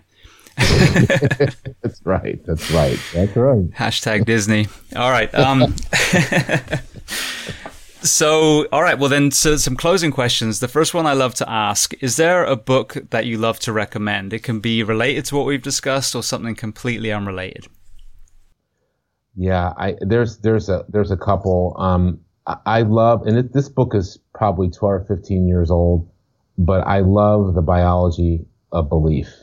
I don't know if you're familiar with that book but the biology of belief is is a, a, a great book, and um, I think it's Bruce Lipton that wrote that book, and and I think it's it's really uh, it, it's really a, a it's science and spiritual at the same time. It's a scientist that was not spiritual or believed in in in sort of the quantum uh, world that sort of proved it scientifically, not only in his book but to himself and it's a great book. It's a bestseller, Biology Belief by um, by Bruce Lipton. And then the other one is called, I believe, gosh, you know, I got to open my, I'm going to turn on my little Kindle here because I was. no problem. I finished this book about two weeks ago, and this is a this is a new book, and it is it's it's fantastic. But it's about it's about the um, people getting sick from uh, electromagnetic uh, uh, pollution, um, and it also shows how people are um, uh, that all the pandemics that have occurred over the last you know couple centuries have been related to the electrification of our society. And I think that that is a tremendous, it's going to come up here again. I think it's called the electric rainbow. Of course, every time you want something to work, it doesn't. Okay, here it is. It's just, just popped up. Okay, it's called the invisible rainbow. Arthur Firstenberg. And it's a, it's a, don't let the size of the book intimidate you because it's a huge book, but then you realize that like I think it's like 500 pages, but like almost half the book is references. It's the most referenced book I've ever read in my life. So it's actually not that long to read, but he basically he he basically is relating not just COVID-19 but the Spanish flu and H1N1 and all the flu epidemics to incremental um, increases in the electrification of our society. And with 5G coming, um, showing what that's doing, but showing what happened when 4G came out and 3G, uh, all the way back to the telegraph and radar and all the epidemics that followed it. And so he's sort of connecting the dots for COVID 19. It's extremely interesting and it's extremely helpful for people that have a lot of these mystery illnesses that are coming up. And often it's just the the sensitivity they have to the, the to the electric uh, the radio fields, magnetic fields in our atmosphere, because there's a certain small segment of the population that is very sensitive to this, and they're sick, and you, there's there's documentaries on that. And sometimes when I've reached people that have these mystery illnesses, and I have them, you know, unplug everything, get rid of their router at home, just completely get rid of all the the electrical pollution as much as they can, they start to sleep better. That's another reason there's insomnia you know, get rid, turn your cell phone off, turn the router off in your house, turn all the stuff that's bouncing electricity up. That's why people always sleep better and get restful sleep when they're in a cabin somewhere in nature. They're not exposed to all that. So that that's a really interesting book. Those are the two that I like. Long-winded. Sorry about that. No, no, that was brilliant. But I actually I've got a question as well because you know the the other element of a lot of these diseases come from human filth, whether it's us caging animals in small spaces where they shouldn't be naturally, or, you know, my, my question to you is after reading this book, did he find any correlations with the trenches of World War One and, and the rotting, you know, corpses that men and women were having to walk around and the Spanish flu of that time? Well, there are other books that cover that, and that is certainly what you said 100% true. But that particular book, he was really focused on the, the electric pollution that we have in our uh, in our, our air in our air, which is which is a very real thing. But but what you said is completely true. I mean, the Spanish flu was again the whole. This is the whole massive debate and everything. Those people were in such horrific conditions. That's one of the main reasons why it, it spread so rapidly. It wasn't so much that everyone was, you know, that, that weren't wearing masks and all that the different topic, but yeah, the the trend, the the conditions. If, if, people, if no one's ever studied World War One, that's something to study in terms of the conditions those soldiers were in. Those trench trench foot and the trenches was unbelievable. And I and I and I only really got into that because my son had to do a project uh, a, a year or so ago for sixth grade for that. That's how I really when I and then I ended up reading all the stuff that he didn't read because I was just so engrossed in it and watching videos. It's it's it's amazing what those those men went through. Yeah, horrendous. But then again, we talk about prevention. You know that that was a self inflicted you know issue. You know, men fought men and murdered men, and you know some of these other things like mad cow disease back from the UK. I still can't give blood to this day because we, you know, that we we as a British had no idea, but there were farms feeding ground up dead cows to cows, herbivores, and you know yeah. that that came. So I think there's another thing we need to retroactively look whether it's like you said uh, the electrical pollution, whether it's you know the way that we're farming, that you know we could have not had a COVID nineteen had we not been doing some of these things that we did and, and allowed these these mutations to happen because of filthy human or farming practices? You know, James, it's it's it's amazing that we're alive when you think about it. The the amount of things that the, the, human body has had to deal with, and the human body adapts. That's how we're still alive. It adapts to all these problems over time. But it just shows again how amazing the body is. All these stressors, whether it's pollution, physical pollution, noise pollution, electrical pollution, horrific food. I mean, the, the food that most people eat that's processed and fast foods. I mean, these are all recipes to for bad health and, and death. And the fact that you see people that have eaten, you know, at fast food restaurants for 40 years and still fine, still living, they may not be fine, but they're still, it's, it's amazing to me. So the body is extremely resilient. So think about, if people think about if we're, if, if you can live through all that, what would happen to people? How long would they live? What would our quality of life be if we actually lived in a clean environment, ate great food all the time, had good rest, had had the physical fitness, I mean, we would be living on you know heaven on earth if people were put in those kind of conditions. Yeah, and if we listen to Mother Nature after we all locked down from COVID, and you know she answered, and then we started wrapping everything in plastic instead. so, all right. Well, then we talked about the book. Is there a film and or a documentary that you love to recommend? Yeah, I I mean, uh, I like the the film Vaxxed and Vax Two about vaccines. Um, I think um, um, the doc in that movie, who um, uh, he's a good guy. I mean, he came to our second premiere, and I went to his, and uh, he he's been vilified, and he discovered what he discovered by accident, and it wasn't even about vaccines. But I think that it's very timely to watch those films now because of what's going on with the vaccination with with COVID nineteen, and people get the truth. And also um, JFK.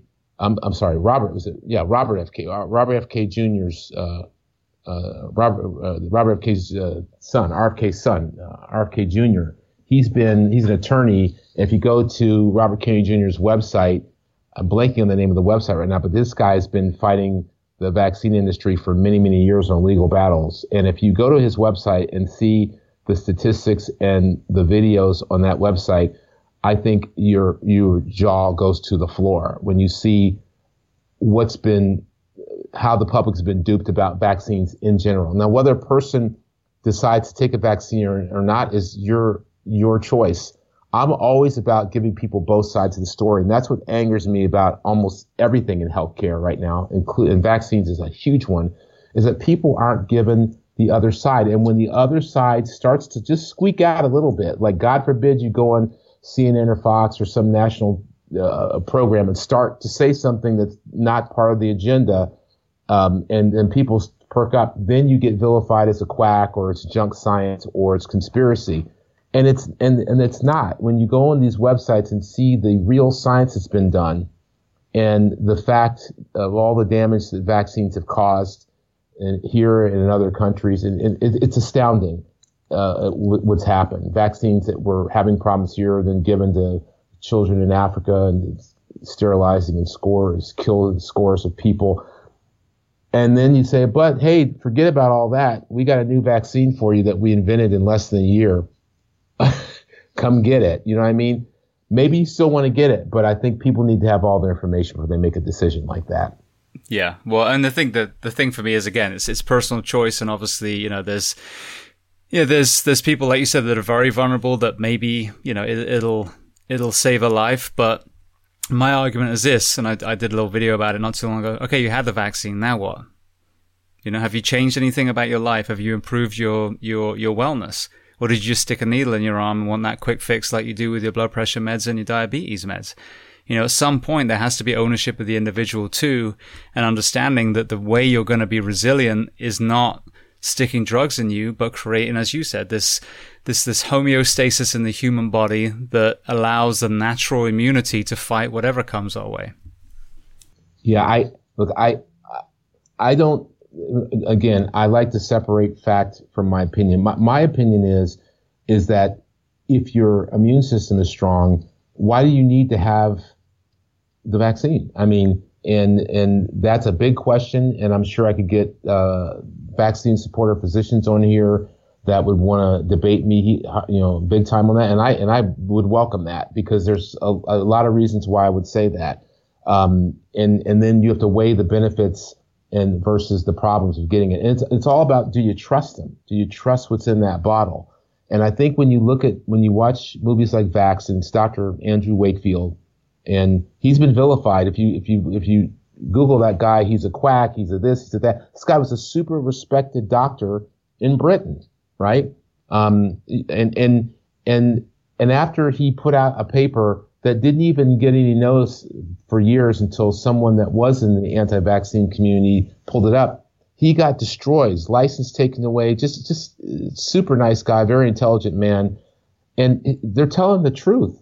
People don't, you know, they don't want the truth known. I mean, one one little little smidget. So most people don't realize there's a vaccine court um, where that's awarded millions and millions of dollars. And according to, I think, uh, Robert F. Jr., Robert uh, Kennedy Jr. Um, says it's only paid out 1% of all the claims. And it's hundreds of millions of dollars, I believe, already. So you can't sue the, the, if you, if your kid gets a vaccine and, and the next day he's neurologically impaired and three days later he's no longer, you know, verbal and all these things that you see in the Vax movie, you can't sue the vaccine makers. Just like for COVID-19, you have to go to something called vaccine court.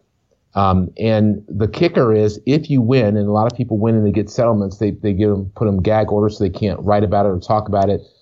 And then the, the, the double whammy is that the money comes from the taxpayers that's paid out. The vaccine course funded by taxpayer money. So the the the the uh, the companies that make vaccines are completely insulated from liability. They have a population that's being duped into getting them uh, and, and told they need them. And, and they're hoping more than anybody for a mandate because then uh, would you love to have a product that you, how much money could you make from any product that you make where you have no liability, you can't be sued, and everybody's forced to buy it? I mean, this is what we're looking at. So again, my opinion, look at the movies, read about it, go to his site, read the facts for yourself, and you can make an intelligent decision at that point. Absolutely. Well, again, like I said, I I don't cling tightly to one side or the other. I kind of stand square in the middle. You know, as you said, collecting evidence and trying to educate myself. But one thing that I do say, you know, publicly is no one can no one can be mad at the people questioning the vaccine when the two groups that you're being asked to trust are politicians and drug companies. And I always say, if it was Nelson Mandela and Desmond Tutu telling me, it'd be different.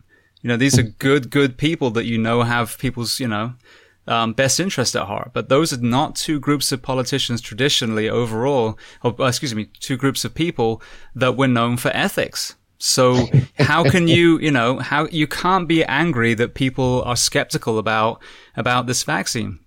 And there's people that are running towards it, you know, full belt and, and good for you. Like you said, it's an individual choice, but I don't think it's fair to vilify the people that are questioning it when it's not coming from a source that traditionally has, has, you know, improved our nation.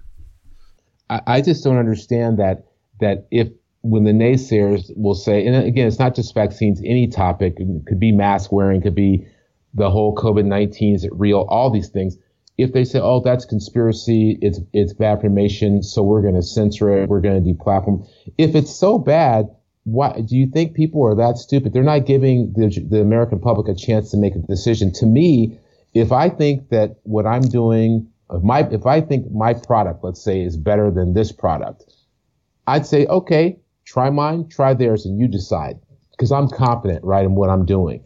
But we're in a situation now where, okay, here's our product but we're not going to allow you to even see the other products because they're bad and it's disinformation and fake. They're not even giving people the chance. So when people do that, the first thing I think is there's something wrong here. They don't want me to know this other information because there's probably true. It makes me think it's true just by the fact that they don't want you to look at it. So this is what makes me angry about the whole thing is that I don't care if everybody, if everybody or nobody gets the vaccine or if everybody does this or doesn't do that. But if but people are not making decisions with all the information. That's the problem. Like I said, you look at the the history of mask wearing. every study that you can find for the last umpteen years, masks don't work. All of a sudden, there's like all these new studies in the last 12 months that say masks work. I mean, really? I mean, what what changed? COVID nineteen. They were all done during the COVID nineteen. So you start to, you know, we know that that science has been co-opted in many many ways politically and financially. So you can make a lot of scientific studies say whatever you want, and that's just the truth. Um, as I've been involved in scientific studies, and you can manipulate data to make it sound to say whatever you want. But I just want people to have an opportunity to see all the evidence and then make your own decision. Yeah, absolutely. One thing, a perfect example is, you know, the, the, everything's been about isolation. Nothing's been about underlying conditions and wellness. I mean, that's been suppressed. So, you know, if you want to talk about a one-sided narrative, that's it. You know, and uh, with the masks, just again, from a first responder's lens, when we have the N95 mask issued to us, we do a fit test. You know, we have to put it on. It has to pass all these tests and they spray this little, you know, um, spray in there that's an acrid smell. Can you smell it? No, okay. And you're talking and you're moving your head side to side. That's for a one-time use N95. You know, so with would that work in a, in a clinical setting? Probably, but that's not what the the nation's wearing. You know, not even close. So not exactly. yeah, yeah not at all. All right. Well, then the next question is there a person you recommend to come on this podcast as a guest to speak to the first responders, military, and associated professions of the world? Whew. Boy. I think uh, there's several. Um, I think I think um, since it's more of a, a, medical sound, that I would say Dr. Um, Leeann Connealy. I spoke of her earlier she speaks a lot. I've actually spoken, I've done uh, some uh, when when we were doing live, when you could go to hotels and do a live thing. I've spoken with her at certain places, and she's a great person um, and very very smart woman, and been around for a long time. She's done some very innovative things with with cancer and some other um, disease symptoms. So I would definitely get Dr. Connealy on the show. Brilliant. Thank you. All right. Well, then the last question before we make sure everyone knows where to find you. What do you do to decompress? What do I do? I meditate every day unless I'm just like on the road and forget or something. And I can always tell if I'm, I try and meditate every day. I exercise pretty much every day. Um, I like to go out in nature. I mean, I'm lucky where I live. I live across from the, the, the beach. Um, so I'm able to get out to the the water and everything. I used to live in a I used to live in a a, a 300 foot a little uh, studio apartment in New York City in Brooklyn. So I, I, I know what I was far from born with silver spoon. I know what it feels like to be living in small spaces with no money.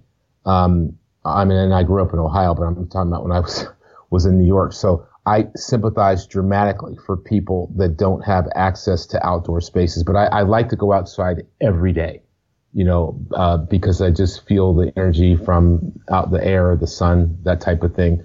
Those are the main thing, and I and I do things to make me laugh. I'm always joking around, and I do things to make other people laugh, and I like to, you know, and I and I play some video games with my son sometimes. I just I, just there's there's just little things like that, but those are the core things: the going, the nature, the meditation, physical exercise. Those are the main things, and you eat. You know, you eat well. Eat well. That's important. Beautiful. All right. Well, then the last question: If people want to learn more about you, if they want to buy a red pill, where are the best places to go online? Well, about a year ago, you know, we we basically have been confining red pill to healthcare providers and independent pharmacies and we do independent because I I look at them just like I look at the small farmer versus factory farms with independent pharmacies up against the big chain pharmacies. So, um, but but for situations like for you and things like that, they can uh, just call. Uh, they can they can email to info at redpillmedical.com. They can go to the website redpillmedical.com, but you can't really buy off there anymore. But if they call the number off the um, the website there, we and, and, they say that they were heard you from the show, which they they've done many times. Uh, we give them discounts, we help them, um, and that's that's not an issue. And the number for Red Pills uh, one or eight four four seven three three five four four two. That's a toll free number eight four four seven three three five four uh, four two. So um, yeah, those are those. You know, and, I'm I'm always happy for people to email me directly, and, and my email is gsmith at redpillmedical.com. I love to hear the questions and and things. I, I get a lot of emails. And I always tell people if I don't answer right back, it's not because I'm not. It's just sometimes it takes me some time, and you know they may get an email at one in the morning or something. But but I try and answer everybody because I think it's important. Beautiful. Well, Dr. Smith, I want to say thank you again. It's been another great conversation. Thank you for you know what you've done for you know the the uh, addiction element and trying to find holistic you know tools for people to use instead. Like I said, I, I love the Red Pill. This is the Gold Zero. The Gold, excuse me, the Gold Daily is the one I take, which is zero THC for everyone listening. Um, but yeah, just thank you for another great conversation. And just like you said, it's education. We've got to hear all these different, different angles and different layers for us to figure out what our own personal journey is going to be. So thank you for taking so much time and, and, you know, educating us today. Well, uh, you're very welcome. And, you know, for me, it's just begun. I just, uh, this is what, what I live for is just to, to do more and more. So, and I, and I really appreciate what you do. I mean, what you do and the first responder community is beyond. I mean, I think I told you. Um, I think the first time we spoke, I may have talked about it, but I, uh, that we had a fire here at the house back in 2014, I believe, 2015, two days after Christmas. You know, at, like at four in the morning, and I the way that we were treated, you know, when you're just that completely outside your underwear, completely just you don't know what's going, you know, just the confusion, the way that the Redondo Beach Fire Department and police department treated us. They actually had a fund in the fire uh, Redondo Fire Department has this fund where they pay for a hotel for two days for you.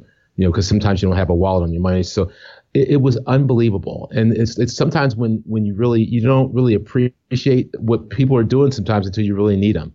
So I can't tell you how many times I've gotten in conversations with police officers and firefighters. Uh, it, it's just it's great people. That's all I can say. So I, what I, what I saw happening to the police this this past summer I thought was was horrific because there are definitely a few bad police officers, bad doctors, there's bad lawyers, there's bad everybody. But you don't sit there and treat a whole community of people that are literally risking their, their lives on a day-to-day basis and treat people that way. So thank you and thank all the first responders that are that are listening to this.